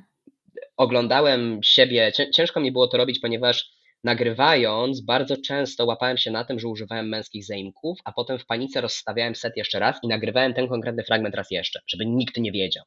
Ponieważ będąc osobą, no ja wtedy miałem 18-19 lat, skończyłem jak miałem, no jakoś tak właśnie 19, zacząłem 17. Mm, kwestia jest taka, że wtedy poza tymi doświadczeniami, które mam jednak pochodząc z, małe, z małej miejscowości, gdzie no wiadomo jak kwestie queerowe mogą wyglądać, czy, czy nawet kwestie zdrowia psychicznego, wtedy ja doświadczyłem tak przeogromnego hejtu i tak ogromu nienawiści, które było stargetowane wobec mnie dlatego, że ja śmiałem mówić o kwestiach queerowych. Tak. Ja nawet nie mówiłem, bo ja pamiętam, że ja wtedy mówiłem, że jestem częścią LGBT+, ale nie mówię jaką. Nie mówiłem jako, bo się panicznie bałem mhm. po prostu. Ludzie oczywiście zakładali, że jestem lesbijką, ponieważ miałem krótkie włosy, a pamiętam wtedy jeszcze mój ówczesny chłopak jakoś pojawił się ze mną na kanale, to stwierdzili, że on jest gejem, ja jestem lesbijką i próbujemy jakoś się zakrywać rzekomo. Um, I kwestia jest taka, że to było nie żałuję, że, że jakoś nagrywałem, robiłem, ponieważ wiem, że do tej pory spotykam jakieś nastolatki, które teraz już są dorosłe, czy, czy wchodzą w tę dorosłość, które mówią, że mnie oglądały w wieku tam nastu lat i, i jakoś im to pomogło, nawet słysząc jakiś głos na polskiej scenie, jeśli chodzi o, o bycie queer, mhm. co, co było super. Mm, a jednocześnie też, też usunąłem wszystkie nagrania, jakie mam, pewnie jakieś tam jeszcze cyrkulują w internecie i bardzo nie lubię, kiedy ktoś mnie na przykład podsyła bo widzę się z długimi włosami, bo wtedy też zapuszczałem, bo widzę się próbując makijaż, bo widzę po prostu ten element, widzę się przede wszystkim telepiącego strasznie przed kamerą. Nie ze strachu, tylko ze świadomości, bo ja wiedziałem, jak ja wyglądam. Mhm. I ja wiedziałem, jak mnie ludzie będą odczytywali. I to było dla mnie bardzo, nie, bardzo, bardzo trudne w ogóle do, do przeżycia. I pewnie sam się na to decydowałem i sam też decydowałem się na zamknięcie kanału koniec, koniec końców i na usunięcie wszystkich filmów, ponieważ nie chciałem, to jest też ta rzecz, że ja działając jakoś aktywistycznie czy, czy internetowo, ja nie ukrywam ani swojego deadname'u, ja nie ukrywam tam swoich zdjęć przed i tak dalej, pewnie usunąłem je, ale to też nie jest tak, że ja ukrywam bycie trans. Bo ludzie wiedzą, że jestem trans i bardzo dobrze. Ja chcę, żeby ludzie wiedzieli, że jestem trans i że jestem niebinarny, ponieważ to jest rzecz, że jeżeli ktoś jest cis czy, czy hetero, to z automatu może tym, że tak, że tak powiem, emanować, tak? Bo nie ma problemu, że jak ktoś zakłada, że jesteś cis, spoko. Jest ok, nie ma problemu, że nie wiem, osoby noszą obrączki, tak? Bo pokazują, że mogą wziąć ślub. Więc w Polsce jest to ślub heteroseksualny, tak? Pary heteroseksualnej, czy po prostu jednopłciowej, niekoniecznie heteroseksualnej. I to jest ok, ale w momencie, kiedy jakkolwiek ja mówię, że jestem trans, to się obnoszę. Tak. Co, co jest dla mnie też irracjonalne, ponieważ jest w sprzedaży taki pumpernikiel, gdzie ma na sobie całującą się jednopłciową parę. I to jest okej. Okay. Ale fakt, że ja powiem, hej, bo ja nie jestem cis facetem, już jest obnoszeniem się. No i bardzo dobrze ja tam. Może, może moje obnoszenie wyjdzie, mm, zaskutkuje tym, że przynajmniej te osoby nie będą mogły mówić, bo ja nigdy nie spotkałem osoby trans. Może, może spotkałeś osobę trans, ale się bała ci powiedzieć. I to nie jest dobry sygnał. Więc e, tak, tak to u mnie wyglądało i dopiero właśnie w wieku 21 lat podjąłem decyzję, że ok, w takim razie tranzycja medyczna. Na samym początku podjąłem decyzję o mastektomii. Bardzo się wahałem, ponieważ to jest taka kwestia, że transpłciowość w Polsce również jest bardzo zmedykalizowana. Mhm. To znaczy, ja, żeby w ogóle mi pozwolono decydować o moim ciele, byłem dorosły, ale żeby w ogóle pozwolono mi decydować o moim ciele, musiałem pójść do psychologa, e, wydać dużo pieniędzy, żeby on napisał papierek spoko, ja, mu, ja mówię, że on jest trans, więc może być. E, mimo, że trafiłem na świetnego psychologa, przed, przed którym nie, nie musiałem w ogóle ukrywać, że jestem niebinarny, co, co było naprawdę super i, um, i świetnie mi się z nim pracowało. E, no ale musiałem to zrobić. Musiałem pójść do psychiatry, który musiał mi wystawić papierek, twierdząc, że jestem na tyle stabilny psychicznie, żeby mhm. decydować o samym sobie. Miałem też sytuację po drodze, gdzie szukałem właśnie lekarza, który byłby w stanie po prostu no, zbadać mnie, powiedzmy, i powiedzieć tak, okej, okay, dobra, i wystawić skierowanie na operację, ponieważ musiałem to zrobić, mimo że operacja była prywatna. Um, I pamiętam, spotkałem się z takim lekarzem, um, który ogólnie współpracuje z osobami trans, ale jest to lekarz trochę starszej daty, który e, popełniłem jeden kluczowy błąd. Mianowicie w opinii miałem napisane psychologicznej, że jestem osobą niebinarną. Nie miałem, że jestem transpłciowym mężczyzną, -hmm. bo nie jestem. A, I popełniłem ogromny błąd. Mianowicie miałem pomalowane paznokcie. I kiedy poszedłem do gabinetu, to lekarz się wzburzył i stwierdził, że po pierwsze, to ja mam opinię, że jestem niebinarny, więc ja jeszcze nie jestem stały w moim poczuciu tożsamości. Po drugie, dlaczego ja chcę zaczynać od operacji, a nie od hormonów, skoro w ten sposób się idzie? A po trzecie, co ja w ogóle mam na palcach? Przecież to tylko jest dowód na to, że ja jeszcze nie wiem, czy ja nie chcę być kobietą, a co jak będę chciał mieć dzieci, jak ja je wykarmię? A zostawiałem w tym gabinecie 200 zł i wyszedłem z łzami w oczach, ale z wściekłości już w tym momencie.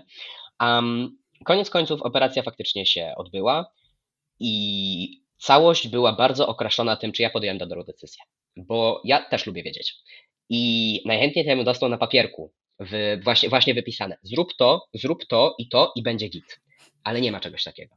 Ponieważ o to, jakiej my jesteśmy identyfikacji czy, czy płci, my sami sobie wiemy. To, że ty jesteś kobietą, nie wynika z tego, że ktoś ci powiedział, że jesteś kobietą, tylko jesteś i tyle. I od osób trans wymaga się mnóstwa rzeczy, czego nie wymaga się od osób cis, bo to jeżeli osoba cis po prostu mówi jestem kobietą, jestem mężczyzną, to jest akceptowane, jest okej. Okay. Nikt nie pyta, a dlaczego? Ale no Ale czy, jest, czy jesteś pewny? Jesteś pewny? Ale na pewno. A jak ci przejdzie? O Boże. I, I to jest a ta rzecz, że... dziećmi, jakie wykarmisz? Dokładnie. Ale, ale to jest taka decyzja, ale to trzeba. I właśnie to jest ta rzecz, że ja muszę latać po psychologach, psychiatrach, żeby sobie hmm. zmienić na przykład literkę w dowodzie, bo dalej mam K Mimo, że wyglądam jak wyglądam i brzmię jak brzmię, ale muszę do tego pozwać własnych rodziców. Właśnie. Muszę przejść przez proces sądowy. O Jezu. Hmm? Aż mi się I najprawdopodobniej, I najprawdopodobniej muszę jeszcze przejść przez e, biegłych sądowych, ponieważ bardzo często sądy decydują, że osoba, która jest pełni świadoma, jest dorosła, nie może powiedzieć, i nawet jest na przykład po, podczas tranzycji, nie może powiedzieć, tylko te opinie, które my do tej pory wyrabiamy, bo jest psychologiczna, e, seksuologiczna i psychiatryczna, E, trzy są takie mm, ogólne, które kosztują bardzo dużo. I obecnie można rzekomo je zrobić na NFZ, ale ktokolwiek widział, ktokolwiek wie, e, więc to jest ta rzecz. To nie dość, że te opinie mogą zostać sąd, przez sąd po prostu odrzucone, to jeszcze mogą pojawić się tak zwani biegli sądowi, czyli kolejni specjaliści, których, którym trzeba zapłacić z własnej kieszeni i koszty biegłego sądowego sięgają od kilkuset do nawet dwóch tysięcy złotych za jednego, a może się ich pojawić nawet trzech. I kwestia jest taka, że sam, złożenie samego pozwu to jest 600 zł, jeszcze w razie czego jakiś prawnik, jeszcze coś tam. I to jest ogromne kuriozum, że ja muszę pójść przed sędzią i powiedzieć, wysoki sądzie, na litość boską, dajże mi literkę w dowodzie. Hmm. I właśnie to, to jest ta rzecz, jak wcześniej zapytałeś, dlaczego zinki, zinki się liczą, bo na zinki mamy wpływ, to znaczy tak. ty w tym momencie masz wpływ na to, jak się do mnie zwracasz. Nie masz wpływu na to, jak wygląda proces sądowy w Polsce, niestety, ale masz wpływ na to, jak ty się zachowujesz wobec mnie. I podobnie tutaj, że my niestety w Polsce musimy się z tym mierzyć. A dodatkowo jeszcze, poza takimi rzeczami, musimy się mierzyć z osobami, które cały czas próbują podważyć fakt, kim jesteśmy. Bo ja wiem, że ja, ja już wielokrotnie zostałem nazwany chorą psychicznie kobietą, która zdradziła swoją płeć i się okaleczyła i, i Bóg wie co, podczas gdy ja w ogóle to jest ta rzecz, że dyskusji, bo ja bardzo chętnie dyskutuję, ja bardzo chętnie lubię wyjaśniać i edukować, tylko że w momencie, kiedy druga strona z automatu nazywa mnie kobietą i chorą psychicznie, to dlaczego ja mam akceptować takie zwroty w moją stronę i łaskawie wyjaśniać, podczas gdy jest Google? No. I, I, jest mnóstwo rzeczy, które, które można sprawdzić, ponieważ na bycie trans, jasne, są dowody naukowe, są badania, tylko też pytanie, dlaczego ktoś potrzebuje badań naukowych, żeby po prostu stwierdzić, ok, to masz na imię Morgan i ja tak będę do ciebie mówił. Więc to jest też zupełne kuriozum. Czy wiesz, jak jest w innych krajach w Europie i na świecie, gdzie jest najgorzej? Znaczy, jakby gdzie jest najgorzej, to chyba wszyscy się domyślamy, ale jakby gdzie jest, gdzie jest lepiej, gdzie jest najlepiej? Um, gdzie jest lepiej, gdzie jest najlepiej. E, ogólnie, jeśli chodzi o, o transpłciowość, to każdy kraj ma trochę swój problem. To znaczy, na przykład Wielka Brytania, w której, w której jesteś, a konkretnie Anglia. Anglia ma taki problem, że z Anglii bardzo pochodzi ideologia tak zwanych TERFów, czyli TERF, e, Trans. E, trans-exclusionary radical feminists, czyli po polsku a rzekomo feministki radykalne, które są transfotkami. Czyli J.K. Rowling, moi drodzy. Czyli J.K. Rowling, tak, dokładnie, tutaj, a od razu. Czyli to są po prostu osoby, a które twierdzą, że nie wiem, transpłciowość zagraża cispłciowości z jakiegoś powodu i, i że osoby transpłciowe e, są też zagrożeniem, stąd pochodzi jakiś tam mit o rzekomo, bo najczęściej trans, e, terwki czy, czy tak zwana transmizoginia, czyli połączenie mizoginii i transpłciowości, skupia się na transpłciowych kobietach i na e, osobach transżeńskich, czyli które właśnie mm, miały przypisaną przy urodzeniu płeć męską, ale identyfikują się po tej żeńskiej stronie spektrum. I bardzo często się, mm, się na nich to wszystko skupia, gdzie słyszymy o jakichś rzekomych historiach, e, o, o zawodach sportowych, tak, jak to złe trans kobiety tak. chcą wszystko wygrywać, to jest też argument, na który ja zawsze mam, który mm, wypowiedział się bodajże Michael Phelps, tak? To jest ten pływak, mhm. który wypowiedział się. Który też ma ADHD swoją drogą. Tak, i który jest zbudowany jak delfin. Naprawdę, ale y, naprawdę, to jest kwestia, że on jest bardzo wysoki, on nie ma jakichś tam kości gdzieś tutaj, co mhm. sprawia, że y, gdzieś tutaj na nogach, co sprawia, że jego nogi są właściwie płetwami. Wow. On ma biologiczną przewagę. On wygrywa wszystko, bo biologia stwierdziła, że zrobimy sobie człowieka delfina, ale on jest dopuszczany do wszystkiego. I kwestia jest taka, że ludzie zawsze mają biologiczną przewagę. To, że ja jestem na testosteronie, nie znaczy, że ja nagle pokonam każdą osobę, którą, która ma estrogen dominujący w swoim ciele. Ja znam tyle kobiet, które mogą mnie złamać w pół. Hmm. I to, to, to, jest ta rzecz, że tworzą się jakieś mity o, nie wiem, kościach, nie kościach i tak dalej, o tym, jakim rzekomo jesteśmy zagrożeniami, jak to nie wiadomo, co chcemy robić, podczas gdy my chcemy iść do sklepu po bułki i, nie wiem, żyć sobie i słyszeć pan czy pani i to tyle. Um, więc to jest ogromny problem w Wielkiej Brytanii, niestety. Tak. Um, problemem też w Wielkiej Brytanii jest fakt, z tego co wiem, to procedura, procedura mm, uzgodnienia płci prawnej w Wielkiej Brytanii wygląda łatwiej niż, niż w Polsce, mhm. ale tutaj też nie dam sobie ręki obciąć. E, na pewno jest problem, można tranzycję dokonać na NHS, czyli NFZ brytyjskie, e, tylko że się czeka. No, tak I to czeka bardzo długo, hmm. ale gorzej, gorzej, tak? ponieważ na, na pierwszą wizytę do Gender Clinic można czekać nawet 4 lata na pierwszą wizytę wow, po prostu, no. ponieważ, ponieważ nie ma specjalistów i nie ma tych mhm. klinik. Na przestrzeni Anglii nie wiem, nie wiem, czy jest więcej niż kilka klinik. Z tego co wiem, na pewno jest jedna w Londynie. No i właśnie kolejki są absolutnie mm. ten. I prywatnie jasne, prywatnie można to zrobić. No ale wiadomo, pieniądze. Tak. Więc tak jest sprawa. Wiem, że w Niemczech istnieje coś takiego jak niemieckie NFZ, powiedzmy, i na to niemieckie NFZ można sobie wykonać wszystkie elementy tranzycji. Mhm. Czyli każda operacja, bo też nie ma czegoś takiego jak operacja zmiany płci, to też chciałbym podkreślić, jest mnóstwo operacji e, czy zabiegów, które mogą się składać na proces korekty. E, są refundowane właśnie hormony, leczenie hormonalne mm, i inne takie rzeczy, więc z tego co wiem, Niemcy wyglądają całkiem w porządku. Mm. O Stanach nawet nie chcę mówić, bo Stany to jest jeden wielki kocioł wszystkiego mm. i zupełnie inaczej to wygląda w Alabamie, a inaczej tak, w Kalifornii. Tak. Więc, e, więc to, jest, to jest ta rzecz. Mm, także są kraje w Europie, w, który, w których wygląda to w porządku całkiem. Właśnie e, osoby, które znam, które albo wyjechały do Niemiec, albo są Niemcami, mm, nie narzekają. Jest, jest w porządku. Z tego, co miałem e, osobę przyjacielską, która jest, która jest z Włoszech, z Włoch, Włoszech, to a propos tego czystości języka polskiego, e, to tam też był jakiś problem właśnie z oczekiwaniem, z, mhm. z długimi rzeczami, więc wydaje mi się, że nie ma miejsca, gdzie jest idealnie, mhm. jest na pewno miejsce, gdzie, gdzie jest lepiej, bo kwestia wychodzi z tego, że każdy posługuje się WHO, i do tej pory mm, transpłciowość była bardzo medykalizowana, ponieważ transpłciowość w ICD-10, czyli w tym wykazie tym różnych chorób zaburzeń, była była transpłciowość jako F64.0, a właśnie tam, i to nawet nie była transpłciowość, to był transseksualizm. Mhm. I e, w ICD-11, które weszło w życie z początkiem tego roku, ale w Polsce z tego co wiem jeszcze nie, ponieważ nie ma tłumaczenia, nie ma transpłciowości. Mhm. Jest dysforia. Więc jest to rozgraniczenie pomiędzy właśnie tą medykalizacją, ponieważ transpłciowość to jest, no to jest jak cispłciowość, to nie jest kwestia medyczna.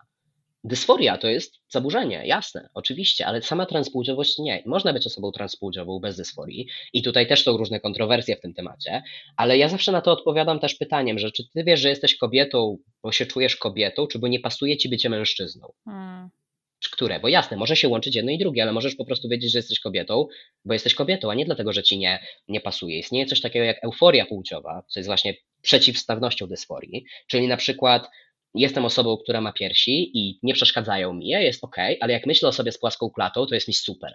I też, pewnie w ten sposób. Także to jest, to jest niestety rzecz, że transpłciowość nawet na zachodzie, mm, na tym naszym mitycznym zachodzie, też jest jeszcze rzeczą, przepraszam, też jest jeszcze rzeczą, która nie jest do końca opracowana. WHO, WHO też wypuściło mnóstwo poradników i mnóstwo takich decyzji, jak obchodzić się z transpłciowym pacjentem. Mhm. I przykro mi powiedzieć, że w Polsce to te, to te zalecenia mają w nosie bardzo dużo osób, niestety. I kwestia jest taka, że ja jako osoba transpłciowa, jeszcze bez zmiany danych, bo mam zmienione imiona, ale nie mam zmienionych marker, markeru płci czy PESEL-u, ja nie tylko patrzę na to, czy lekarz jest dobry, czy stać mnie na lekarza, tylko czy lekarz nie będzie transfobem. No, tak. po, po mastektomii dostałem infekcji e, po jednej stronie, ponieważ no, był to bądź co bądź, była to bądź co bądź operacja. E, też moje ciało jest jakieś do infekcji skłonne. I musiałem pojechać na y, odciąganie płynów, ponieważ mhm. nasze ciało też ma coś takiego, że w momencie, kiedy tutaj cały czas przez, przez wiele lat były gruczoły, była tkanka tłuszczowa i tak dalej, a nagle nie ma nic, to nasze ciało ma trochę ojojoj, jest tu pusta przestrzeń, muszę ją wypełnić. Mhm. Więc naturalnie wypełnię różnymi płynami. No więc musiałem pojechać do chirurga na odciąganie tych płynów, ale byłem u siebie, na Lubelszczyźnie a operację miałem we Wrocławiu, mhm. więc e, przez całą Polskę dosłownie przejechaliśmy. I szukałem na gwałt jeszcze w gorączce po prostu lekarza, tak, który byłby w stanie to zrobić. No i znalazłem, no i pierwsze co takie, ja, ja siedziałem w poczekalni e, w miejscowości tam oddalonej 10 km od mojego domu, cały zestresowany, ale nie zestresowany, że coś mi może być, zestresowany, że ja usłyszę name. Mhm. I że, że ja usłyszę znowu pani, że nie dość, że ja mam tu jakąś infekcję, to ja nie mogę się skupić na swoim zdrowiu, tylko ja się muszę skupić na to, żebym dostał podstawowy szacunek od lekarza. Na szczęście lekarz okazał się super, a, I okazało się, że też robił na NFZ mastektomię w Lublinie, bo można przejść na NFZ tylko dopiero po zmianie danych. I okay. wtedy też nie jest to mastektomia, ponieważ według systemu mężczyźni nie mają piersi, no więc tak. nie mogą przejść mastektomii, więc to jest usunięcie ginekomastii. Okej. Okay. I tak mniej więcej tak sobie funkcjonujemy w polskim systemie. Hmm. E, czy w Polsce jest coraz gorzej pod tym kątem, czy jednak się poprawia? Bo to pewnie zależy, kogo zapytasz. Mhm. Bardzo zależy, ponieważ jest wiele poziomów, na których, na których można o tym mówić, ponieważ wydaje mi się, że świadomość wśród specjalistów się polepsza. Okay. Tak, tak mi się wydaje, że um, widzę, że jest coraz więcej specjalistów, którzy, którzy w ogóle przyjmują osoby transpłciowe, które się szkolą i tak dalej, więc to na pewno się polepsza. Um, no to z takich plusów to by było. Dziękuję. Um, kwestia też jest taka, prawda, prawda. Kwestia też jest taka, że wydaje mi się, że polepsza się świadomość społeczna i mówię to dlatego, że wraz z polepszeniem świadomości społecznej, tutaj bear with me, jest też pogorszenie nastrojów społecznych. No ponieważ póki o nas nie było głośno, to trochę ludzie nie mieli okazji, żeby być transfobiczni, no bo skoro udawali, że nie ma osób trans, no to nie ma transfobii, tak? Teraz, jak e, święcie iście nam panujący pan prezydent stwierdził, że sobie kampanię zbuduje na nas i na osobach LGBT i, i plus i w ogóle na osobach queerowych, no to zrobiło się głośno i, mm. i bardzo dużo. I niestety, ale widzę ogromny wpływ brytyjski, właśnie terfów, terfek. Wiele niestety kobiet um, które twierdzą, że są feministkami, przeszły na tę stronę i tworzą się jakieś chochoły, nie wiadomo jakie. Pod, czyli wszystko, wszystko też bardzo ogromna, mm, ogromna niechęć zaczęła się od, y, od zaostrzenia prawa aborcyjnego, gdzie ktoś śmiał zwrócić uwagę na to, że nie tylko kobiety zachodzą w ciążę i się zaczęło. A, I kwestia jest taka, że ja też trochę nie rozumiem ale to, to, to jest moje takie idealistyczne podejście, ponieważ ja zakładam, że jeżeli ktoś jest jakąś mniejszością i ponieważ kwestia jest taka, że kobiety są mniejszością w Polsce w kontekście takim, że większość prawa, y, y, taką większością, grupą o większej sprawczości są mężczyźni. Chociażby nawet przykład y, prawa aborcyjnego, prawda? No tak, e, z dwóch zdań w ogóle. Dokładnie. I ja po prostu nie rozumiem, dlaczego zamiast wziąć się w jedno, i jakoś zmienić, bo to prawo też, no to ja też mógłbym zajść w ciążę, niestety. Ych. A, też mógłbym. No tak. Ale i póki, póki jestem w dowodzie, póki w dowodzie mam K, to jeszcze technicznie jestem brany pod uwagę. Mhm. Ale jak ja sobie zmienię M, ale nie przejdę na przykład histerektomii, czyli wycięcia macicy, to ja wciąż będę mógł być w ciąży. Mhm. I, I nagle mnie nie ma w tej dyskusji. Kwestia jest taka, że mam wrażenie, że mimo, że ja bardzo chciałbym, żeby te grupy mniejszościowe, które w Polsce są, żebyśmy się jakoś wzięli wszyscy w jedno, ponieważ kwestia jest taka, że przyszli po nas, ale przyjdą też po innych. Jest, jest taki wiersz niemieckiego, on, on był też bodajże chyba księdzem, który właśnie mówi o tym, że jak tam przyszli po socjalistów, nie, nie protestowałem, nie byłem socjalistą, przyszli po Żydów, e, nie protestowałem, nie byłem Żydem, kiedy przyszli po mnie, nie było komu protestować. I kwestia jest taka, że tak to dokładnie wygląda. Że retoryka, niestety polityczna, bazuje na tym, że szukamy sobie wroga. I najpierw tym wrogiem byli uchodźcy, w 2016 tak. bodajże, to na, na, tym sobie wygrał Trump wybory w, w Stanach mhm. Zjednoczonych, tak, na fali uchodźców i a dokładnie wtedy, wtedy też przecież był taki zwrot w polityce w ogóle światowej w stronę prawicową, ponieważ budowano, szukano sobie wroga. Teraz tym wrogiem jesteśmy my. Jesteśmy, są osoby LGBTQ, a szczególnie osoby transpłciowe. Mhm. I taka jest prawda. I niestety smutna prawda też jest taka, że wśród społeczeństwa LGBT również jest mnóstwo transfobii. I mnóstwo osób cispłciowych, queerowych. Ja, ja wiem, z czego to wynika. To wynika z tego, że może jeśli uwezmę się na grupę jeszcze mniejszą, to ta większa mnie zostawi i skupi się na nich, ale mnie mhm. zostawi w spokoju. I ja wiem, że to jest naturalne, ale to wcale nie znaczy, że nie jest to w żaden sposób na przykład bolesne, tak? Że nawet w swojej społeczności, bo jednak osoby transpłciowe, osoby queerowe, gender queerowe miały ogromny wpływ na wywalczenie praw dla osób LGBTQ szczególnie w takiej historii, patrząc na historię nie tylko Stonewall, ale wszędzie, tak? A teraz w ogóle się o tym zapomina, niestety. I jesteśmy trochę rzucani tak jakby na tory, ponieważ jesteśmy tą grupą, można powiedzieć, najbardziej mniejszościową, mhm. ponieważ to już nie jest kwestia, o, no okej, okay, jestem cis, ale wolę facetów zamiast kobiety, tylko ja w ogóle mam, mam coś, co jest cięższe do zrozumienia dla osoby w pełni normatywnej, niżeli właśnie bycie osobą homoseksualną na przykład. Więc niestety też, też nie mówię, że każdy tak robi, oczywiście, to, to też nie chcę tego tak przedstawiać, ale jest niestety sporo osób, które są bardzo wokalne, które zapominają, że my również wywalczyliśmy prawa osób queerowych i twierdzą, że skoro uwezmą się na nas, to może ta cis heteronormatywna większość ich zostawi w spokoju. A kwestia jest taka, że jeżeli nas by zgnietli i skończyli, to by przewrócili się w stronę ich. I, I niestety to jest ogromny problem, który, który widzę w polskiej społeczności, nie tylko queerowej, ale tak, tak ogólnie. Więc wydaje mi się, że to jest po tej stronie gorszej, ale jednocześnie, żeby nie było tak tylko negatywnie, ja widzę, jaki ogrom wsparcia i jakiegoś takiego community jest właśnie w community transpłciowym, mhm. transpłciowym osób niebinarnych i lub transpłciowych, ponieważ e, tak jak mówię, każdy tworzy sobie swój język i twoje definicje, dlatego też mówię transpłciowe i lub niebinarne, ponieważ to zależy od naszej definicji, tak? Jak, jak my się postrzegamy, jak my się definiujemy. I tak, większość moich bliskich to są osoby transpłciowe bądź, bądź i e, niebinarne, Um, I to kiedyś zostało mi zarzucone mm, to, że dlaczego my się tak zamykamy na innych? My się nie zamykamy. My po prostu wiemy, że tutaj dostaniemy zrozumienie. Mm. A jeżeli ja mam przyjaciela czy osobę przyjacielską, to mi się nie chce tłumaczyć mojej płci przy każdej możliwej, przy każdej możliwej sekundzie, tak? Mi się nie chce być wyrozumiałym, bo ktoś, ktoś, o Jezu, ktoś niechcący mnie nazwał kobietą. No dobrze, ale rozumiem, jak na przykład moi rodzice, tak? Znali mnie przez 20 parę lat pod konkretnym imieniem i pod konkretnymi zajękami i czasami zdarza im się zająknąć ale to jest faktycznie czasami, ponieważ oni są przy 60 i oni mnie przez 20 parę lat znali tak. jako deadname i jako ona, jako swoja córka, tak? Ja jestem też pierwszym dzieckiem, więc zupełnie tak się przyzwyczaili. I jakimś sposobem oni są w stanie się mm. poprawić.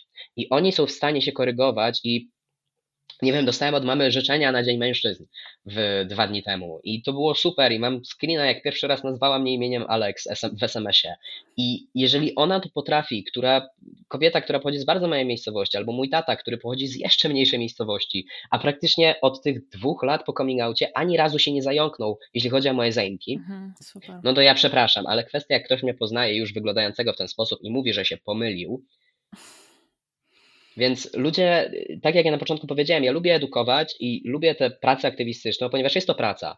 A jednocześnie ja wiem, że jako osoby aktywistyczne, szczególnie osoby transpłciowe, jesteśmy dość targetowani za to, że po prostu próbujemy powiedzieć, hej, bo my też zasługujemy na to, żeby żyć, tak mhm. tak jakby.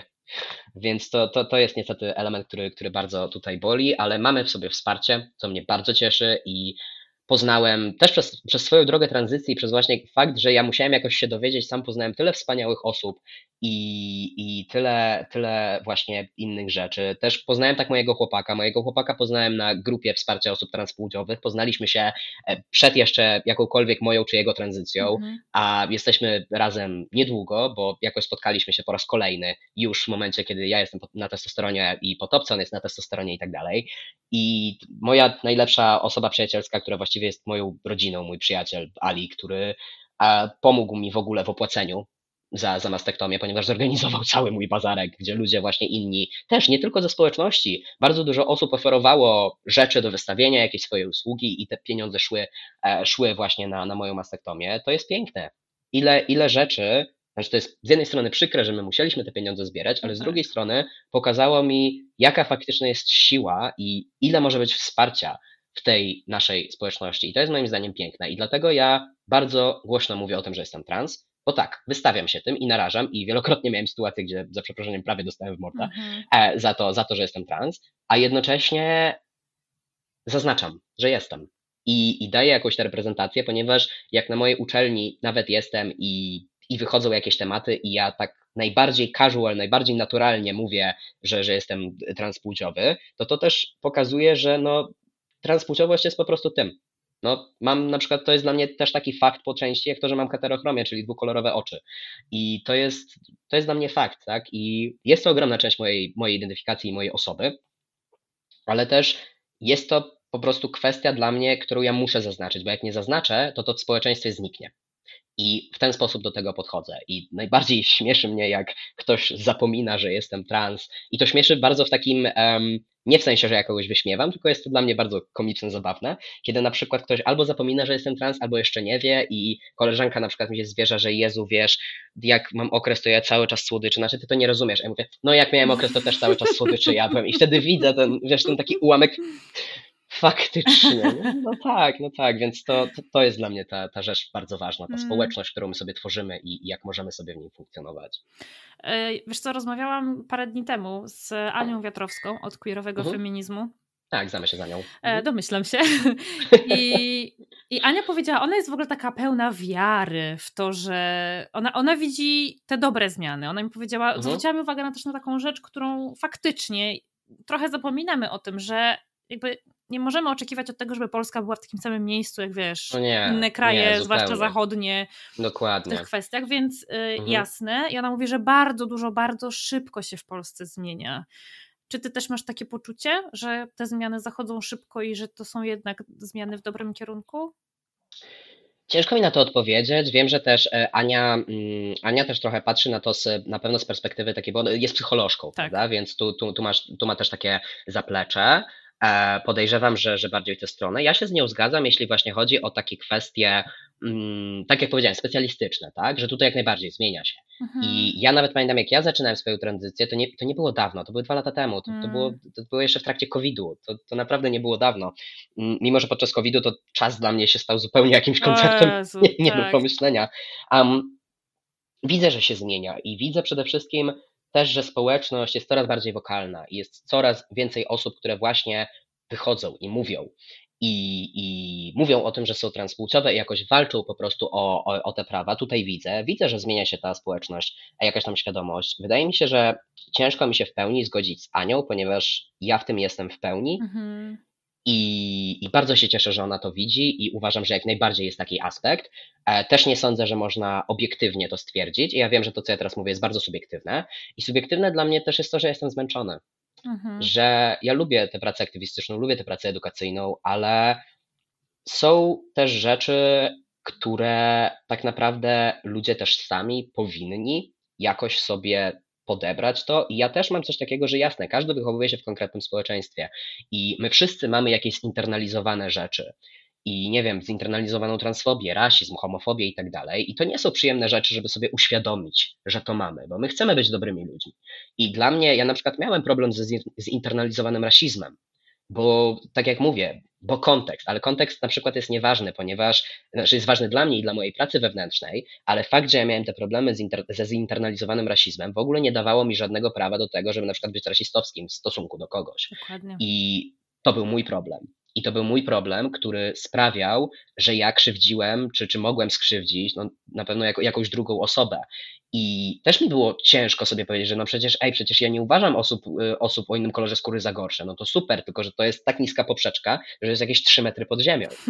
A, a chodzi właśnie o te, o te takie mniejsze, mniejsze rzeczy i praca nad tym była i dalej jest trudna, bo mhm. jestem biały, wychowałem się w społeczeństwie białym, które ma ogromne konotacje rasistowskie, ale to jest moja odpowiedzialność za to, żebym ja to naprawił. To nie jest odpowiedzialność jakiejkolwiek osoby, e, właśnie e, POC, która ma mnie edukować.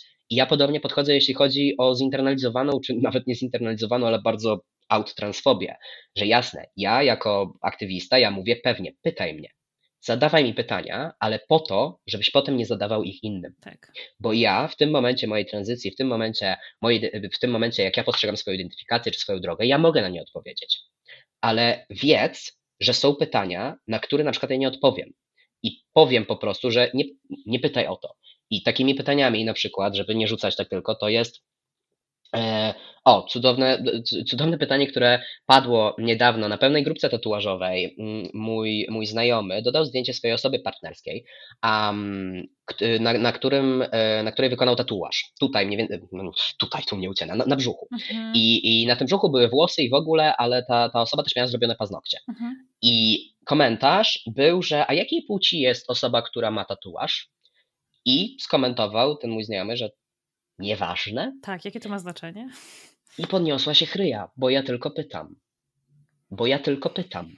Tylko pytanie, to, jest ta rzecz, że warto sobie to przepuścić trochę przez głowę. Czy podeszlibyśmy do osoby randomowej na ulicy i zapytali, co ma w spodniach?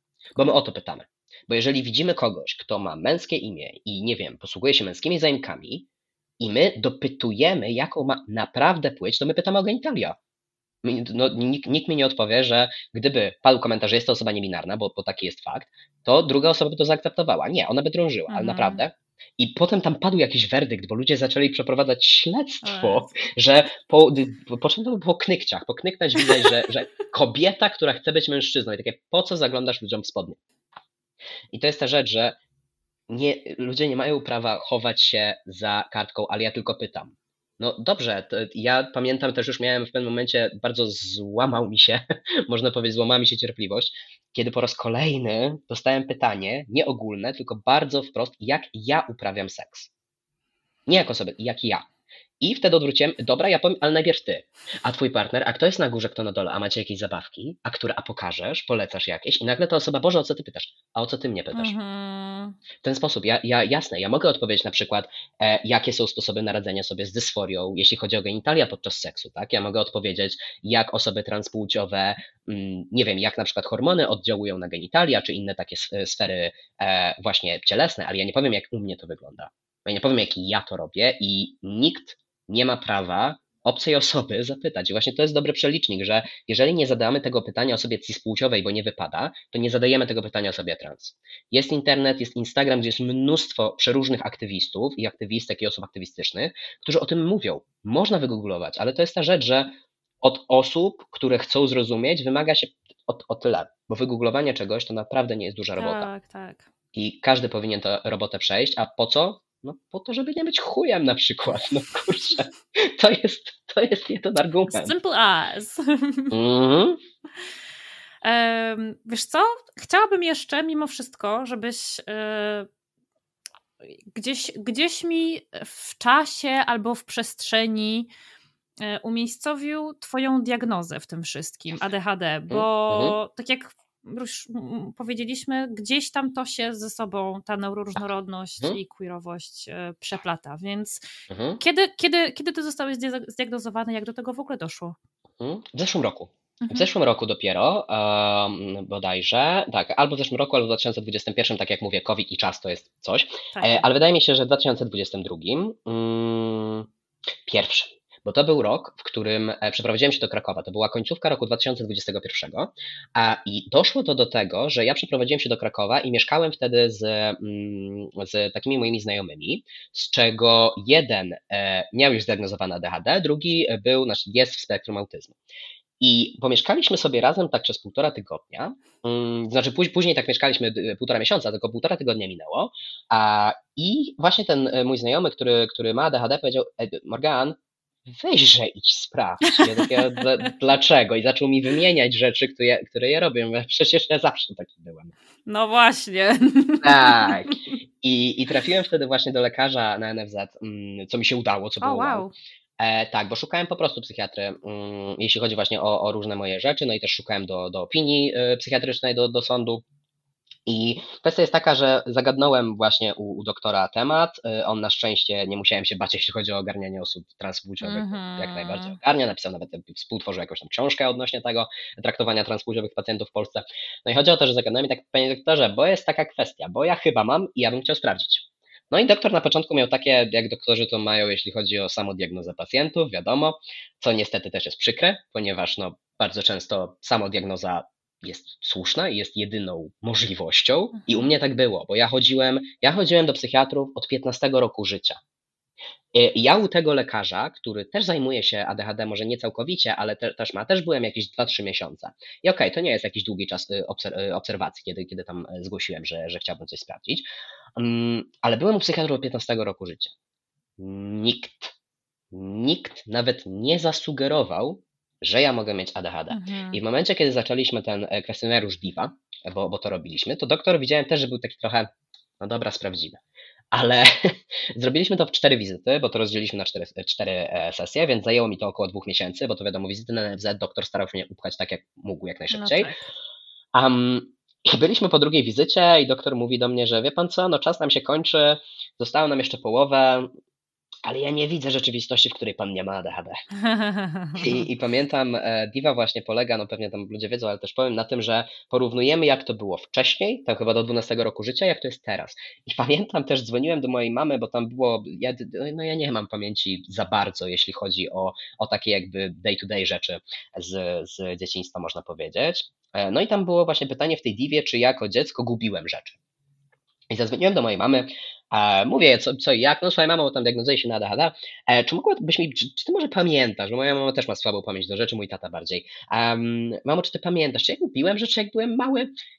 I spodziewałem się odpowiedzi tak lub nie, ale uruchomiłem moją mamę i moja mama zaczęła, Jezu dziecko, ile plecaków trzeba było kupić, ile kluczyków do szafki, a ty do spo bez spodni wyszedłeś do szkoły ile razy.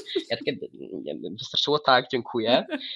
I, I właśnie dostałem tę diagnozę, no jasną jak dzień, tak, jak najbardziej. Potem pamiętam, mm, mieliśmy święta wielkanocne i przyjechała rodzina mojej mamy, taka właśnie dalsza, i coś tam rozmawialiśmy, ja właśnie powiedziałem mojej cioci, no, że dostałem diagnozę ADHD i wtedy moja ciocia, że no tak, przecież od dzieciaka było widać. To czemu nikt mi nie powiedział? I kwestia jest taka, że ja byłem piątkowym, szóstkowym uczniem mm-hmm. zawsze.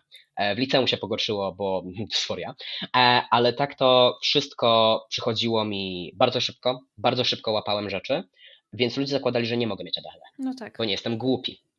A dodatkowo byłem dziewczynką no to wiadomo, to, to już w ogóle nie. Podejrzewam, że gdybym był, gdybym miał przypisaną przy urodzeniu płeć męską, to by trochę inaczej to wyglądało, ale wciąż była to wieś, e, czy tam miasteczko, były to lata wczesne 2000, więc, więc wątpię. Ja pamiętam sytuację, gdzie na przykład, bo byłem bardzo dobry z matematyki, i miałem różne konkursy, tam jakieś kangurki, inne rzeczy, które mogłyby mnie zwolnić tam z egzaminów gimnazjalnych i pamiętam, jak uwaliłem jakieś 27%, ponieważ było, była instrukcja, polecenie, które miało cztery linijki i podstawą tego polecenia było bodajże, żeby wymienić rzeczy, które nie pasują do jakiejś zasady.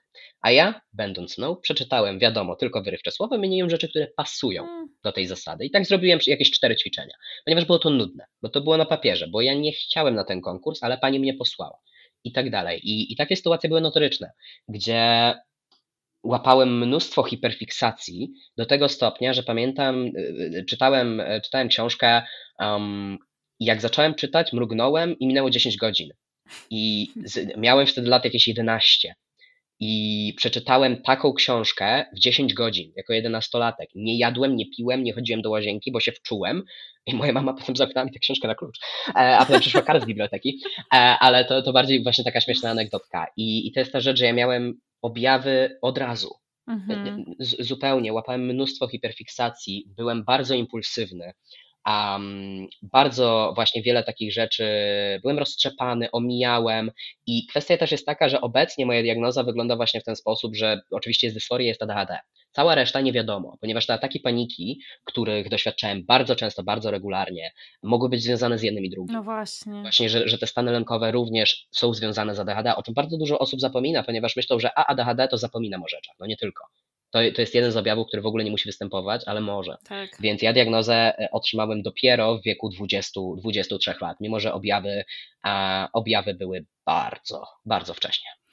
To jest też ciekawe, bo ja tutaj, wiesz, rozmawiam głównie z kobietami i gadamy sobie o tym, mhm. jak to często od nas, dziewczynek, oczekuje się pewnych e, konkretnych rzeczy, mhm. e, w związku z czym bardzo internalizujemy wiele objawów i maskujemy bardzo dobrze. Mhm. I to jest ciekawe w kontekście, e, wiesz, twojego doświadczenia, bo ty byłeś wychowany jak dziewczynka.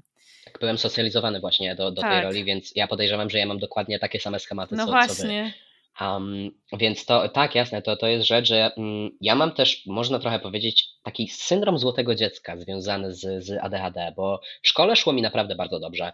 I bardzo interesowałem się sztuką też od małego, jeśli chodzi o, o jakąś muzykę, czy rysowanie, czytanie i inne takie rzeczy.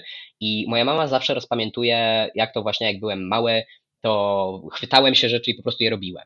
I, I mi to wychodziło, ale właśnie były to rzeczy, które sprawiały mi Friday, które były tymi hiperfiksacjami i złapałem trochę syndrom takiego złotego dziecka, mianowicie i ten impostor syndrom, gdzie po momencie, kiedy człowiek słucha, właśnie jesteś taki mądry, jesteś taki, a taki, a super, a świetny, a coś tam, a potem uwala głupi egzamin z matmy, mm. bo przeczytał źle polecenie.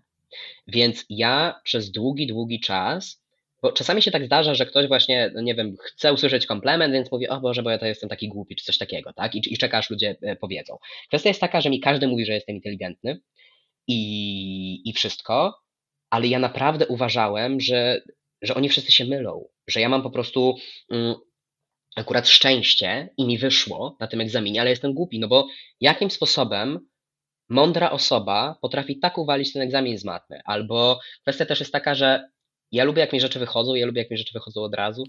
To wiadomo. Of course. Of course. Tak, of course, jak każdy, więc miałem takie, jakim sposobem ja niby jestem inteligentny, skoro to mi nie wychodzi w tym momencie. I, i bardzo, bardzo dużo miałem właśnie takiego maskowania i takiego też obśmiewania objawów. O. I bardzo sobie zinternalizowałem faktycznie to, że jestem głupi. Że hmm. cały czas powtarzałem na zasadzie, właśnie, nie wiem, zapomniałem czegoś, tak? Albo coś mi wyleciało i ktoś mówił, o, zapomniałem, tak, bo taki głupi jestem.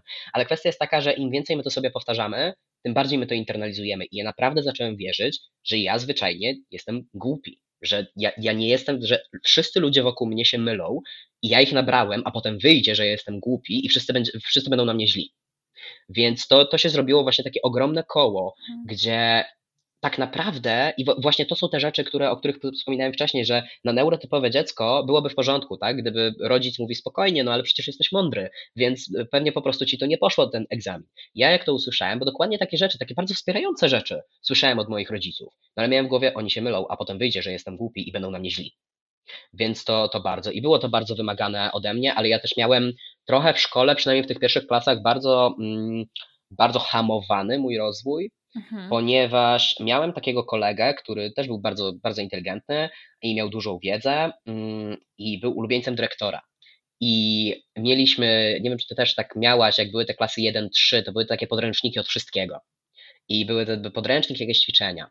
I kwestia była taka, że my właśnie z tym kolegą, bo się też kolegowaliśmy, ścigaliśmy się, kto pierwszy to dokończy, mhm. ten cały podręcznik. I kwestia, została kwestia taka, że bodajże tam w drugiej klasie podstawówki a jest e, połowa października, my mamy zrobioną całą książkę. Jeden i drugi. Wygrałem, notabene, to pamiętam.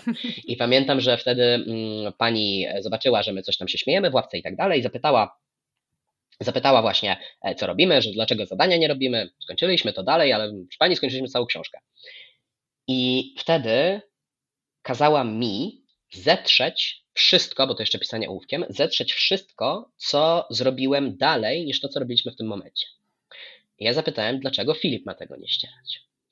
A i wtedy ona powiedziała, że Filip ma pozwolenie od dyrektora na robienie dalej, a ja, że jestem dziewczynką, to jestem mądry, to sobie poradzę raz jeszcze. I pamiętam, że wtedy wstałem i to był mój pierwszy drama queen moment, ponieważ wstałem, wziąłem podręcznik, wyrzuciłem do kosza, wyszedłem z sali to, było, to, to, to było ośmioletni ja, to nic, nic tutaj nie bierze, ale właśnie to były te oczekiwania i takie oczekiwania, które też cały czas, nawiązując właśnie do płci, dziewczynki są mądre, chłopcy są głupi. Tak. Ja, ja to słyszałem cały czas. A skoro ja jestem mądry, to ja nie mogę mieć ADHD, ale skoro omijam te rzeczy, to znaczy, że jestem głupi. I to, to, to było cały czas jakoś łączone. I um, ja miałem tyle dzieciaków, które na pewno miały ADHD w mojej podstawówce, ale nikt, nikt właśnie na to nie zwracał uwagi, a jeżeli już, to również chłopcy mieli o wiele większe fory. Mimo, że słyszeli, jasne, jesteś głupi częściej, niżeli dziewczynki, tak, chłopiec, który się źle zachowuje, chłopcy tak mają. Tak, dokładnie. I, I ewentualnie, ja też, ja nie byłem jakimś niegrzecznym dzieckiem. Ja byłem pewnie bardzo takim ruchliwym, ale ja nie byłem, nie wiem, nie pyskowałem, nie, nie robiłem żadnych takich rzeczy, e, tylko czasami wyrzucałem podręczniki do kosza, to wiadomo, każdemu się zdarza. E, I dlatego wydaje mi się, że też nie było żadnego takiego, nie wiem, podejrzenia, ponieważ je, Mhm. jest i dalej funkcjonuje taki stereotyp, że jeżeli ktoś ma ADHD, to po pierwsze jest chłopcem. Na pewno. No tak. I to chłopcem takim, e, to jest mój kot. Właśnie widzę, I to się to-. Spokojnie, to kot. I to właśnie chłopiec, chłopiec który. Mm, cis chłopiec, prawda? tak, tak, E, I to chłopiec, który mm, jest głupi i się źle zachowuje. tak. I tylko i wyłącznie. Więc ja, jako dobrze zachowująca się, mądra dziewczynka, cześć kocie, nie mogłem mieć ADHD. Mhm. I, I w ogóle, i podejrzewam, że gdybym nie zamieszkał z, z tymi moimi znajomymi, to ja bym, ja bym po prostu założył, że ja taki jestem. No i jestem taki, tylko że mam ADHD. I, I jestem taki przez ADHD. A wielokrotnie też się zastanawiałem, ponieważ moje ADHD bardzo wiąże się z impulsywnością i impulsywnością, która objawiała się, bo teraz już udaje mi się nad tym pracować, najpierw mówieniem, a potem myśleniem. Więc nie dość, że ja myślałem o sobie, że jestem głupi, to jeszcze myślałem, że na przykład jestem złym przyjacielem, tak? Bo, bo powiedziałem coś raniącego, co po prostu skoczyło mi do głowy. I wypadło, zanim ja to zdążyłem skontrolować. Mhm. I potem, jak już dostałem diagnozę i zacząłem bardziej czytać i rozumieć, to oczywiście nie, nie odebrałem e, czegoś takiego, że a to ja mogę mówić takie rzeczy, tylko ja już zacząłem rozumieć i zacząłem w ogóle mieć pole nad tym, żeby to kontrolować. Tak. I żeby potem nie czuć się jako okropna osoba, bo ja powiedziałem coś raniącego, co na przykład nie było jakoś wredne, ale nie wiem, na przykład było prawdziwe, tak? Że nie wiem, zobaczyłem, że ktoś bardzo, no niestety bardzo wrażliwy temat, na którym nie kontrolowałem, ktoś na przykład, nie wiem, przytył, wyleciało mi to z twarzy nie było to miłe i, i zraniło to na przykład osobę i czułem się z tym okropnie i oczywiście prze, przepraszałem. I w jakiś sposób takim komfortującym y, poczuciem było to, że właśnie nie, że jestem okropną osobą, tylko no, czasami jestem impulsywny, bo mam ADHD. I to też dało mi w ogóle przestrzeń na pracę nad tym, bo ja Mhm. przestałem się skupiać, dlaczego ja chcę zranić przyjaciela? Nie chciałem. No, nie, nie chciałem. Dlaczego ja to powiedziałem? Dlaczego jestem taki głupi? Nie jestem głupi, mam problem z impuls control. Więc w ten, w ten sposób dało mi to właśnie ogromny insight do pracowania nad tym i do ograniczenia właśnie tych zachowań, które, które jakoś uprzykrzały mi życie, że tak powiem, ale też były nie okej w stosunku do innych y, dookoła. Mhm. No ale już od diagnozy minęło dosyć sporo czasu. Czy układasz się z tym? Czy już się ułożyłeś z tym swoim ADHD? Już wie, wiesz, jak z nim żyć? Polubiliście się? Jak, jak to wygląda na, na dzień dzisiejszy? Powiedziałbym, że polubiliśmy się w chaosie, bo e, są rzeczy, przede wszystkim ja siebie bardziej polubiłem. Hmm. Bo właśnie zacząłem rozumieć. Zacząłem rozumieć, że nie wiem, to, że na przykład nie mam siły odkurzyć pokoju, ale mam siłę nauczyć się francuskiego, nie wynika z tego, że właśnie jestem bezużyteczny, tylko odkurzenie pokoju nie jest ekscytujące w żaden sposób. W żaden sposób mnie nie stymuluje.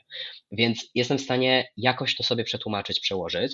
Dalej trochę się denerwujemy na siebie, jak, e, nie wiem, zostawiam rzeczy Bóg wie gdzie i nie, nie, nie jestem w stanie ich znaleźć, albo właśnie palnę coś, e, czy inne rzeczy, ale bardzo lubimy na przykład hiperfiksację co jest, co jest super. Tutaj się dogadujemy mocno. E, Też stosuję terapię Medikinetem, co ultra mi pomaga Mhm. w jakoś zebraniu tego, ale co, co się w sumie bałem przed, przed zaczęciem Medikinetu, em, to bałem się właśnie, że te hiperfiksacje na przykład mi znikną. I dotarło do mnie na samym, w fazie takiej początkowej w ogóle rozmawianiu o lekach i tak dalej, bo najpierw próbowałem bez leków, a potem przyszła pierwsza poważna sesja i stwierdziłem, że o, e, i właśnie zauważyłem, że ja lubię rzeczy niektóre, jeśli chodzi o ADHD. Właśnie chociażby ta hiperfiksacja, bo ja sobie zdaję sprawę, że ja też mam dużo rzeczy, które ja potrafię zrobić i jakieś takie uświadomienie sobie własnej wartości czy własnych umiejętności było super. I, i było bardzo związane z, z ADHD i, i dalej jest. I cieszy mnie to, że właśnie ta terapia lekami, um, ona pomaga mi się skupić i pomaga też trochę w ogóle nie, nie limituje mi tych hiperfiksacji, bo dalej je mam. Mówię od tygodnia, hoduję kurczaki w jakiejś grze ośmiobitowej, a jednocześnie jestem w stanie na przykład oderwać się od tego i zrobić rzecz. Po prostu ta mm, sama terapia, czy nawet rozmawianie na psychoterapię ADHD czy, czy, czy Medikinet dał mi sposób na nieco większe kontrolowanie i rozumienie mechanizmów ADHD, niekoniecznie całości. Ale już są takie rzeczy, które ewentualnie czasami mnie zirytują, albo osoby wokół mnie, i tutaj pozdrawiam moich współlokatorów, którzy są za ścianą i zastanawiają się, dlaczego nie odkurzam, e, ale już odkurzę. E, ale za to przynajmniej rozumiem. Mhm. Rozumiem i, i, jestem w stanie jakoś w tym działać i nie, przede wszystkim nie czuję się głupi. już już po, ponadto nie czuję się głupi, nie czuję się leniwy. Wiadomo, że czasami mam, mam takie aspekty, ale mam o wiele większą świadomość właśnie, jakim jestem człowiekiem, co potrafię, czego nie i potrafię nawet te swoje hiperfokusy jakoś skierować. Znalazłem sobie sposób, jak się uczyć bo mam, mam przeogromny problem z zapamiętywaniem właśnie dat czy nazwisk mhm. i odnoszę wszystkie, jak teraz uczyłem się do mojej poprzedniej sesji, bo właśnie jak studiuję wiedzę o teatrze, to jest tam bardzo dużo historii a teatru, miałem historię teatru polskiego, mm, gdzie no, było dużo dat i dużo różnych nazwisk dyrektorów konkretnego teatru, innego, coś tam, coś tam. Zapamiętywałem to w ten sposób, właśnie odnosząc sobie te daty do mojej hiperfiksacji, którą jest w tematach historycznych, na przykład II wojna światowa. Więc do dat związanych z II wojną, -hmm. zacząłem sobie dopisywać jakieś korelacje związane z tym okresem, który akurat był przedwojenny, przed I wojną światową. Zacząłem sobie dopisywać coś takiego, czyli no na przykład kiedy tam, nie wiem, został otwarty taki teatr, a no to za 101 lat skończy się druga wojna, w ten sposób. I, i udało mi się. Mm. Więc to, to jest super, bo gdybym nie miał świadomości ADHD, to bym siedział i próbował zapamiętać to na blachę, mimo że to nie działa. Zupełnie, więc, więc to bardzo dużo e, dała mi diagnoza takiego właśnie działania, po pierwsze. To jest fajnie, fajnie, że powiedziałeś o tym, że przede wszystkim zacząłeś się lubić, bo moim zdaniem to jest klucz mhm. do takiego lepszego funkcjonowania w tym ADHD w ogóle. Mhm. Dopóki my nie zrozumiemy siebie na nowo w tym takim nowym kontekście, to nie ma szans na to, żebyśmy, żebyśmy w ogóle Jasne. mogli zaczęli działać i wprowadzać te nowe mhm. strategie. Jasne. I to, to jest bardzo związane też z byciem osobą e, niecyspłciową, czyli mhm. właśnie transpłciową czy niebinarną. Jest taka rzecz, że mm, wiadomo, dysforia nie jest przyjemna i dysforia naprawdę jest okropnym uczuciem, które ciężko w ogóle namierzyć i, i ciężko, ciężko sobie zdać sprawę, jak z tym działać, z czego to jest związane, czy ta dysforia wynika z nas samych, czy ta mhm. dysforia wynika ze społeczeństwa i to też w ogóle mija bardzo często. Teraz gdyby ktoś do mnie powiedział pani, to bym się roześmiał i stwierdził, hm, okej, okay, fajnie, a mhm. dwa lata temu bym się rozpłakał i wpadł w jakiś nie wiem, epizod. A więc to, to też jest bardzo takie różniące. I kwestia jest taka, że ja powiedziałem na samym początku, że właśnie ta niebinarność, transpłciowość i ADHD to są takie jakieś core części mojej osobowości i tak to, tak to postrzegam i tak to o tym mówię, ponieważ to definiuje sposób, to są rzeczy, które nie są łatwe w tym, w tym społeczeństwie. Nie jest łatwo być neuroróżnorodnym, czy to w spektrum autyzmu, czy to e, ADHD, czy, czy jakieś inne rzeczy. Nie jest łatwo być osobą transpłciową, czy niebinarną. Um, I to są rzeczy, które uwarunkowały sposób, w jaki ja się zachowuję, które bardzo otworzyły mi głowę, te moje doświadczenia związane z tymi rzeczami, otworzyły mi głowę na to, jak ja funkcjonuję, na to, jak funkcjonują inni ludzie.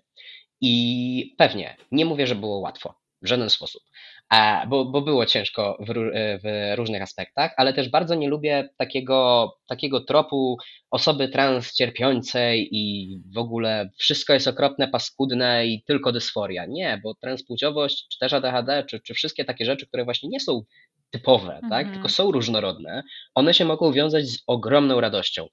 Bo fakt, kiedy ja na przykład po mastektomii już obolały, jak mnie wszystko zeszło, jak ja wyszedłem pierwszy raz spod prysznica, bo dopiero po dwóch tygodniach mogłem sam wziąć prysznic, naprawdę, ja, ja nie jestem w stanie wypowiedzieć, jak bardzo moja mama mi pomogła i się mną zajmowała mm. jak dzieckiem. W momencie, kiedy ja wyszedłem, cały obolały i owinąłem sobie ręcznik wokół pasa i spojrzałem w lustro i dotarło do mnie, że gdyby teraz ktoś wszedł do łazienki, ja mam ręcznik wokół pasa, to by nie było niekomfortowe, bo się rozpłakałem. Bo to było to. To hmm. było to. I pewnie, gdybym się urodził cis, kwestia też jest taka, że gdybym się urodził cis, to ja bym nigdy nie poznał takiego uczucia. Dokładnie. I nie wiem, gdybym nie miał ADHD, tak, nigdy bym nie czuł takiej satysfakcji, że ja jestem w stanie zrobić rzecz. I, I nie byłbym w stanie wykorzystać właśnie chociażby tych hiperfiksacji, które jest jedną z moich ulubionych aspektów ADHD, że tak powiem. Także to, to jest dla mnie bardzo istotne, że widzę te trudności, które wynikają i absolutnie im nie przeczę, bo są, ale nie jest to jedyny aspekt dla mnie. Mhm. I bardzo często są ludzie, którzy, no tak, kotku, e, są ludzie, którzy, którzy mówią, że o, chcieliby się urodzić cis i okej, okay, to, to też jest jak najbardziej ich droga i też mają do tego w pełni prawo. I to jest tak samo zasadne, tak samo jak to, co ja teraz mówię. A ja na przykład nie chciałbym się urodzić cis. nie chciałbym, bo tak jak mówię, to jest dla mnie kwestia taka, że jasne, oszczędziłbym sobie pieniądze, jeśli chodzi o, o operacje czy, czy o hormony. Nie musiałbym się irytować, że muszę co chwilę robić sobie zastrzyk, ale, ale co z tego? Transpłciowość otworzyła mi tak wiele dróg do tak cudownych relacji, których ja bym nie miał, mhm. gdybym, gdybym nie był trans. Pokazało mi to, dało mi to tyle wiedzy i tak bardzo otworzyło mnie na drugiego człowieka, bo ja rozumiem, ja się staram, ja jestem bardziej empatyczny niż, niż bym był przed całym tym doświadczeniem. I mam też wiedzę i też jestem w stanie jakoś pomóc innym osobom, dając tę wiedzę. Mm, I kwestia też jest taka, że z ADHD jest bardzo podobnie. To znaczy, okej, okay, irytuje mnie czasami bardzo, bo jeszcze nie jesteśmy w pełni, tak można powiedzieć, skorelowani, ale też daje mi momenty bardzo dużej radości i, i bardzo, bardzo dużego takiego samozadowolenia. I to nie jest samo, samozadowolenie, że pomimo ADHD ja jestem w stanie coś zrobić, bo to nie o to chodzi. Nie postrzegam tego ADHD jako jakiegoś takiego negatywnego e, motywatora, tylko to jest rzecz, wow, biorę to ADHD i wykorzystuję to w ten sposób, jestem super i, i to jest super to, co ja teraz robię. Więc to mi też przyszło po czasie, od diagnozy po czasie, jak oczywiście zdołałem już jakoś sobie z tym uporać, ale przyszło i to jest ekstra. Czy ty jesteś pewien, że masz tylko 24 lata? Tak. Bo masz sobie mądrość i dojrzałość, e, nie wiem, takiej osoby powiedzmy 50-letniej co najmniej. Dziękuję. tak, tak, to, to jest właśnie ta rzecz, że bycie queerem z małej miejscowości jeszcze neuroróżnorodnym daje, daje ci to, ale mój, mój baby face transowy sprawia, że jak brodę zapuściłem, to przynajmniej już mi dają dwa z przodu. A tak to, ale, ale akurat alkoholu nie piję, to nawet nie ma kto mnie jako dowód, o dowód prosić, e, ale jak, jak nie, miałem, nie miałem brody jeszcze i e, miałem początki testosteronu, Boże, doświadczenie, kiedy masz 22 lata, pytają cię, co na biologii, było naprawdę, mm. naprawdę czymś, czymś konkretnym. Chociaż powiem Ci, że y, o mnie często, teraz nie, bo ja mam wrażenie, że przez ostatnie trzy lata ta pandemia mnie przyjechała i się posta postarzałam się wreszcie. Dwa razy COVID. tak, mhm. e, ale przez długi czas wyglądałam naprawdę dużo młodziej niż, mhm. niż co mi tam dowód pokazywał. I... Każda osoba trans. I, to, jest, to jest zawsze. I powiem ci, że mhm. e, ja lubiłam te momenty, kiedy szłam do lokalnego Tesco kupić piwko mhm. czy winko i pani mnie pytała, a, a, a, czy dowód jest? Proszę, dowodzi. Proszę ja właśnie, bardzo, mogę pokazać. Ja, ja, ja, właśnie miałem tak, że trochę, trochę mnie to, bardzo mnie to frustrowało, ale to dlatego, że e, dowalało mi to dysforii. No Ponieważ tak. Kwestia jest taka, że jak, e, nawet jak patrzymy na cispłciowych chłopców, prawda? Przez chłopców rozumiem no 11-12-latków, tak? W momencie przed dojrzewaniem, takim konkretnym, oni wyglądają bardzo często bardzo delikatnie. Mhm. I w mojej głowie właśnie potworzyły się te korelacje. Delikatnie równa się kobieta. Mhm. I to jest też bardzo ważne, jeśli chodzi o osoby transpłciowe, że, e, czy w ogóle dysforia, że dysforia nie jest logiczna. To znaczy, ja wiem, że delikatny mężczyzna to jest mężczyzna. Ja to wiem, ale moja dysforia tego nie wie. I moja dysforia twierdziła, że okej, okay, wszyscy inni mężczyźni mogą być delikatni, ale jak ty jesteś delikatny, to jesteś kobietą. Mhm. Więc to, to, to, są takie triki rzeczy, które, które można nawigować, ale teraz jak już jest dwójka z przodu, może być, jest okej, okay, byle bym nie wyłysiał i będzie w porządku. To, to będzie Będzie okej. Okay. Priorytety. Mój mąż też ma z jakiegoś powodu obsesję na punkcie niełysienia, więc mhm. nie wiem o co wam chodzi wszystkim. No bo, no bo tak nie lubię. Może być wszystko. E, słuchaj, ja zawsze na koniec pytam moje, moje gości, moje gościnie o jedną rzecz, ale mhm. nie chcę cię o to samo zapytać, bo ja pytam o to, czy, co moi rozmówcy, moje rozmówczynie powiedziałyby Y, światu o neuroróżnorodności albo o ADHD, co nie jest taką wiedzą powszechną. A ja bym cię chciała zapytać o to, co ty chciałbyś, żeby ludzie wiedzieli o transpłciowości i queerowości w ogóle. Chciałbym, żeby wiedzieli, że fakt, że postrzegamy świat inaczej niż oni, w ogóle nie znaczy, że postrzegamy go gorzej, ale też nie znaczy, że to oni postrzegają go gorzej. Tylko to znaczy, że postrzegamy go inaczej. I to zabrzmi trochę tak właśnie bardzo kliszej czy, czy sapi, ale kwestia jest taka, że gdybyśmy się pozbyli wszelkiej różnorodności ze świata, ja się zastanawiam, czy ludzie, którzy tak usilnie próbują to zrobić, czy naprawdę by tego chcieli. I moje pytanie, a właściwie taka moja prośba też do osób słuchających tego, Moja rola też jako osoby aktywistycznej, czy w ogóle wszystkich jako osób, eduku które edukują innych, nie jest taka, żeby wy powymyślać kogoś, tak, i powiedzieć, że ktoś jest złym człowiekiem, ponieważ ja bardzo wierzę, że ludzie w większości są dobrzy. Moje pytanie jest takie, że czy naprawdę chcemy żyć w świecie, w którym jakakolwiek inność, nieważne jaka, jest tłumiona i każdy próbuje udowodnić, że jest to jakaś choroba psychiczna, czy Bóg wie co. Czy po prostu chcemy żyć w świecie, w którym możecie sobie robić cokolwiek chcecie, co nie krzywdzi drugiego człowieka?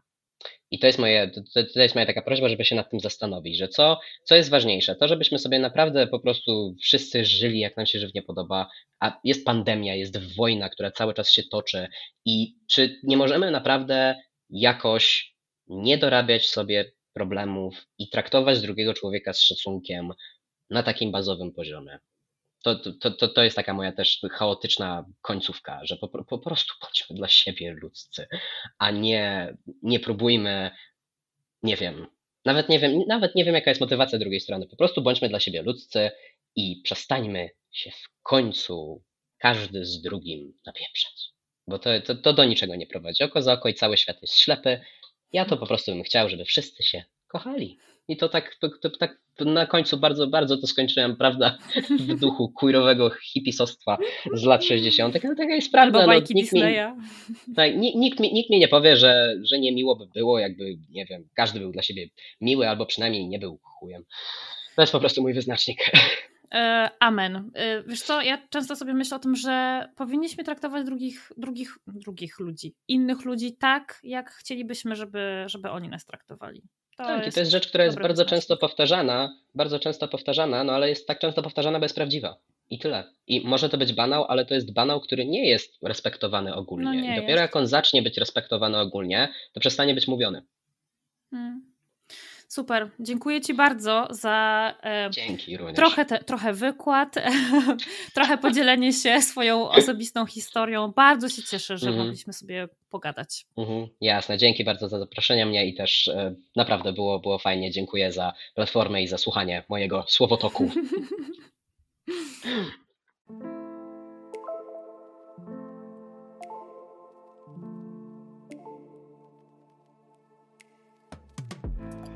Wielkie dzięki za wysłuchanie tego odcinka.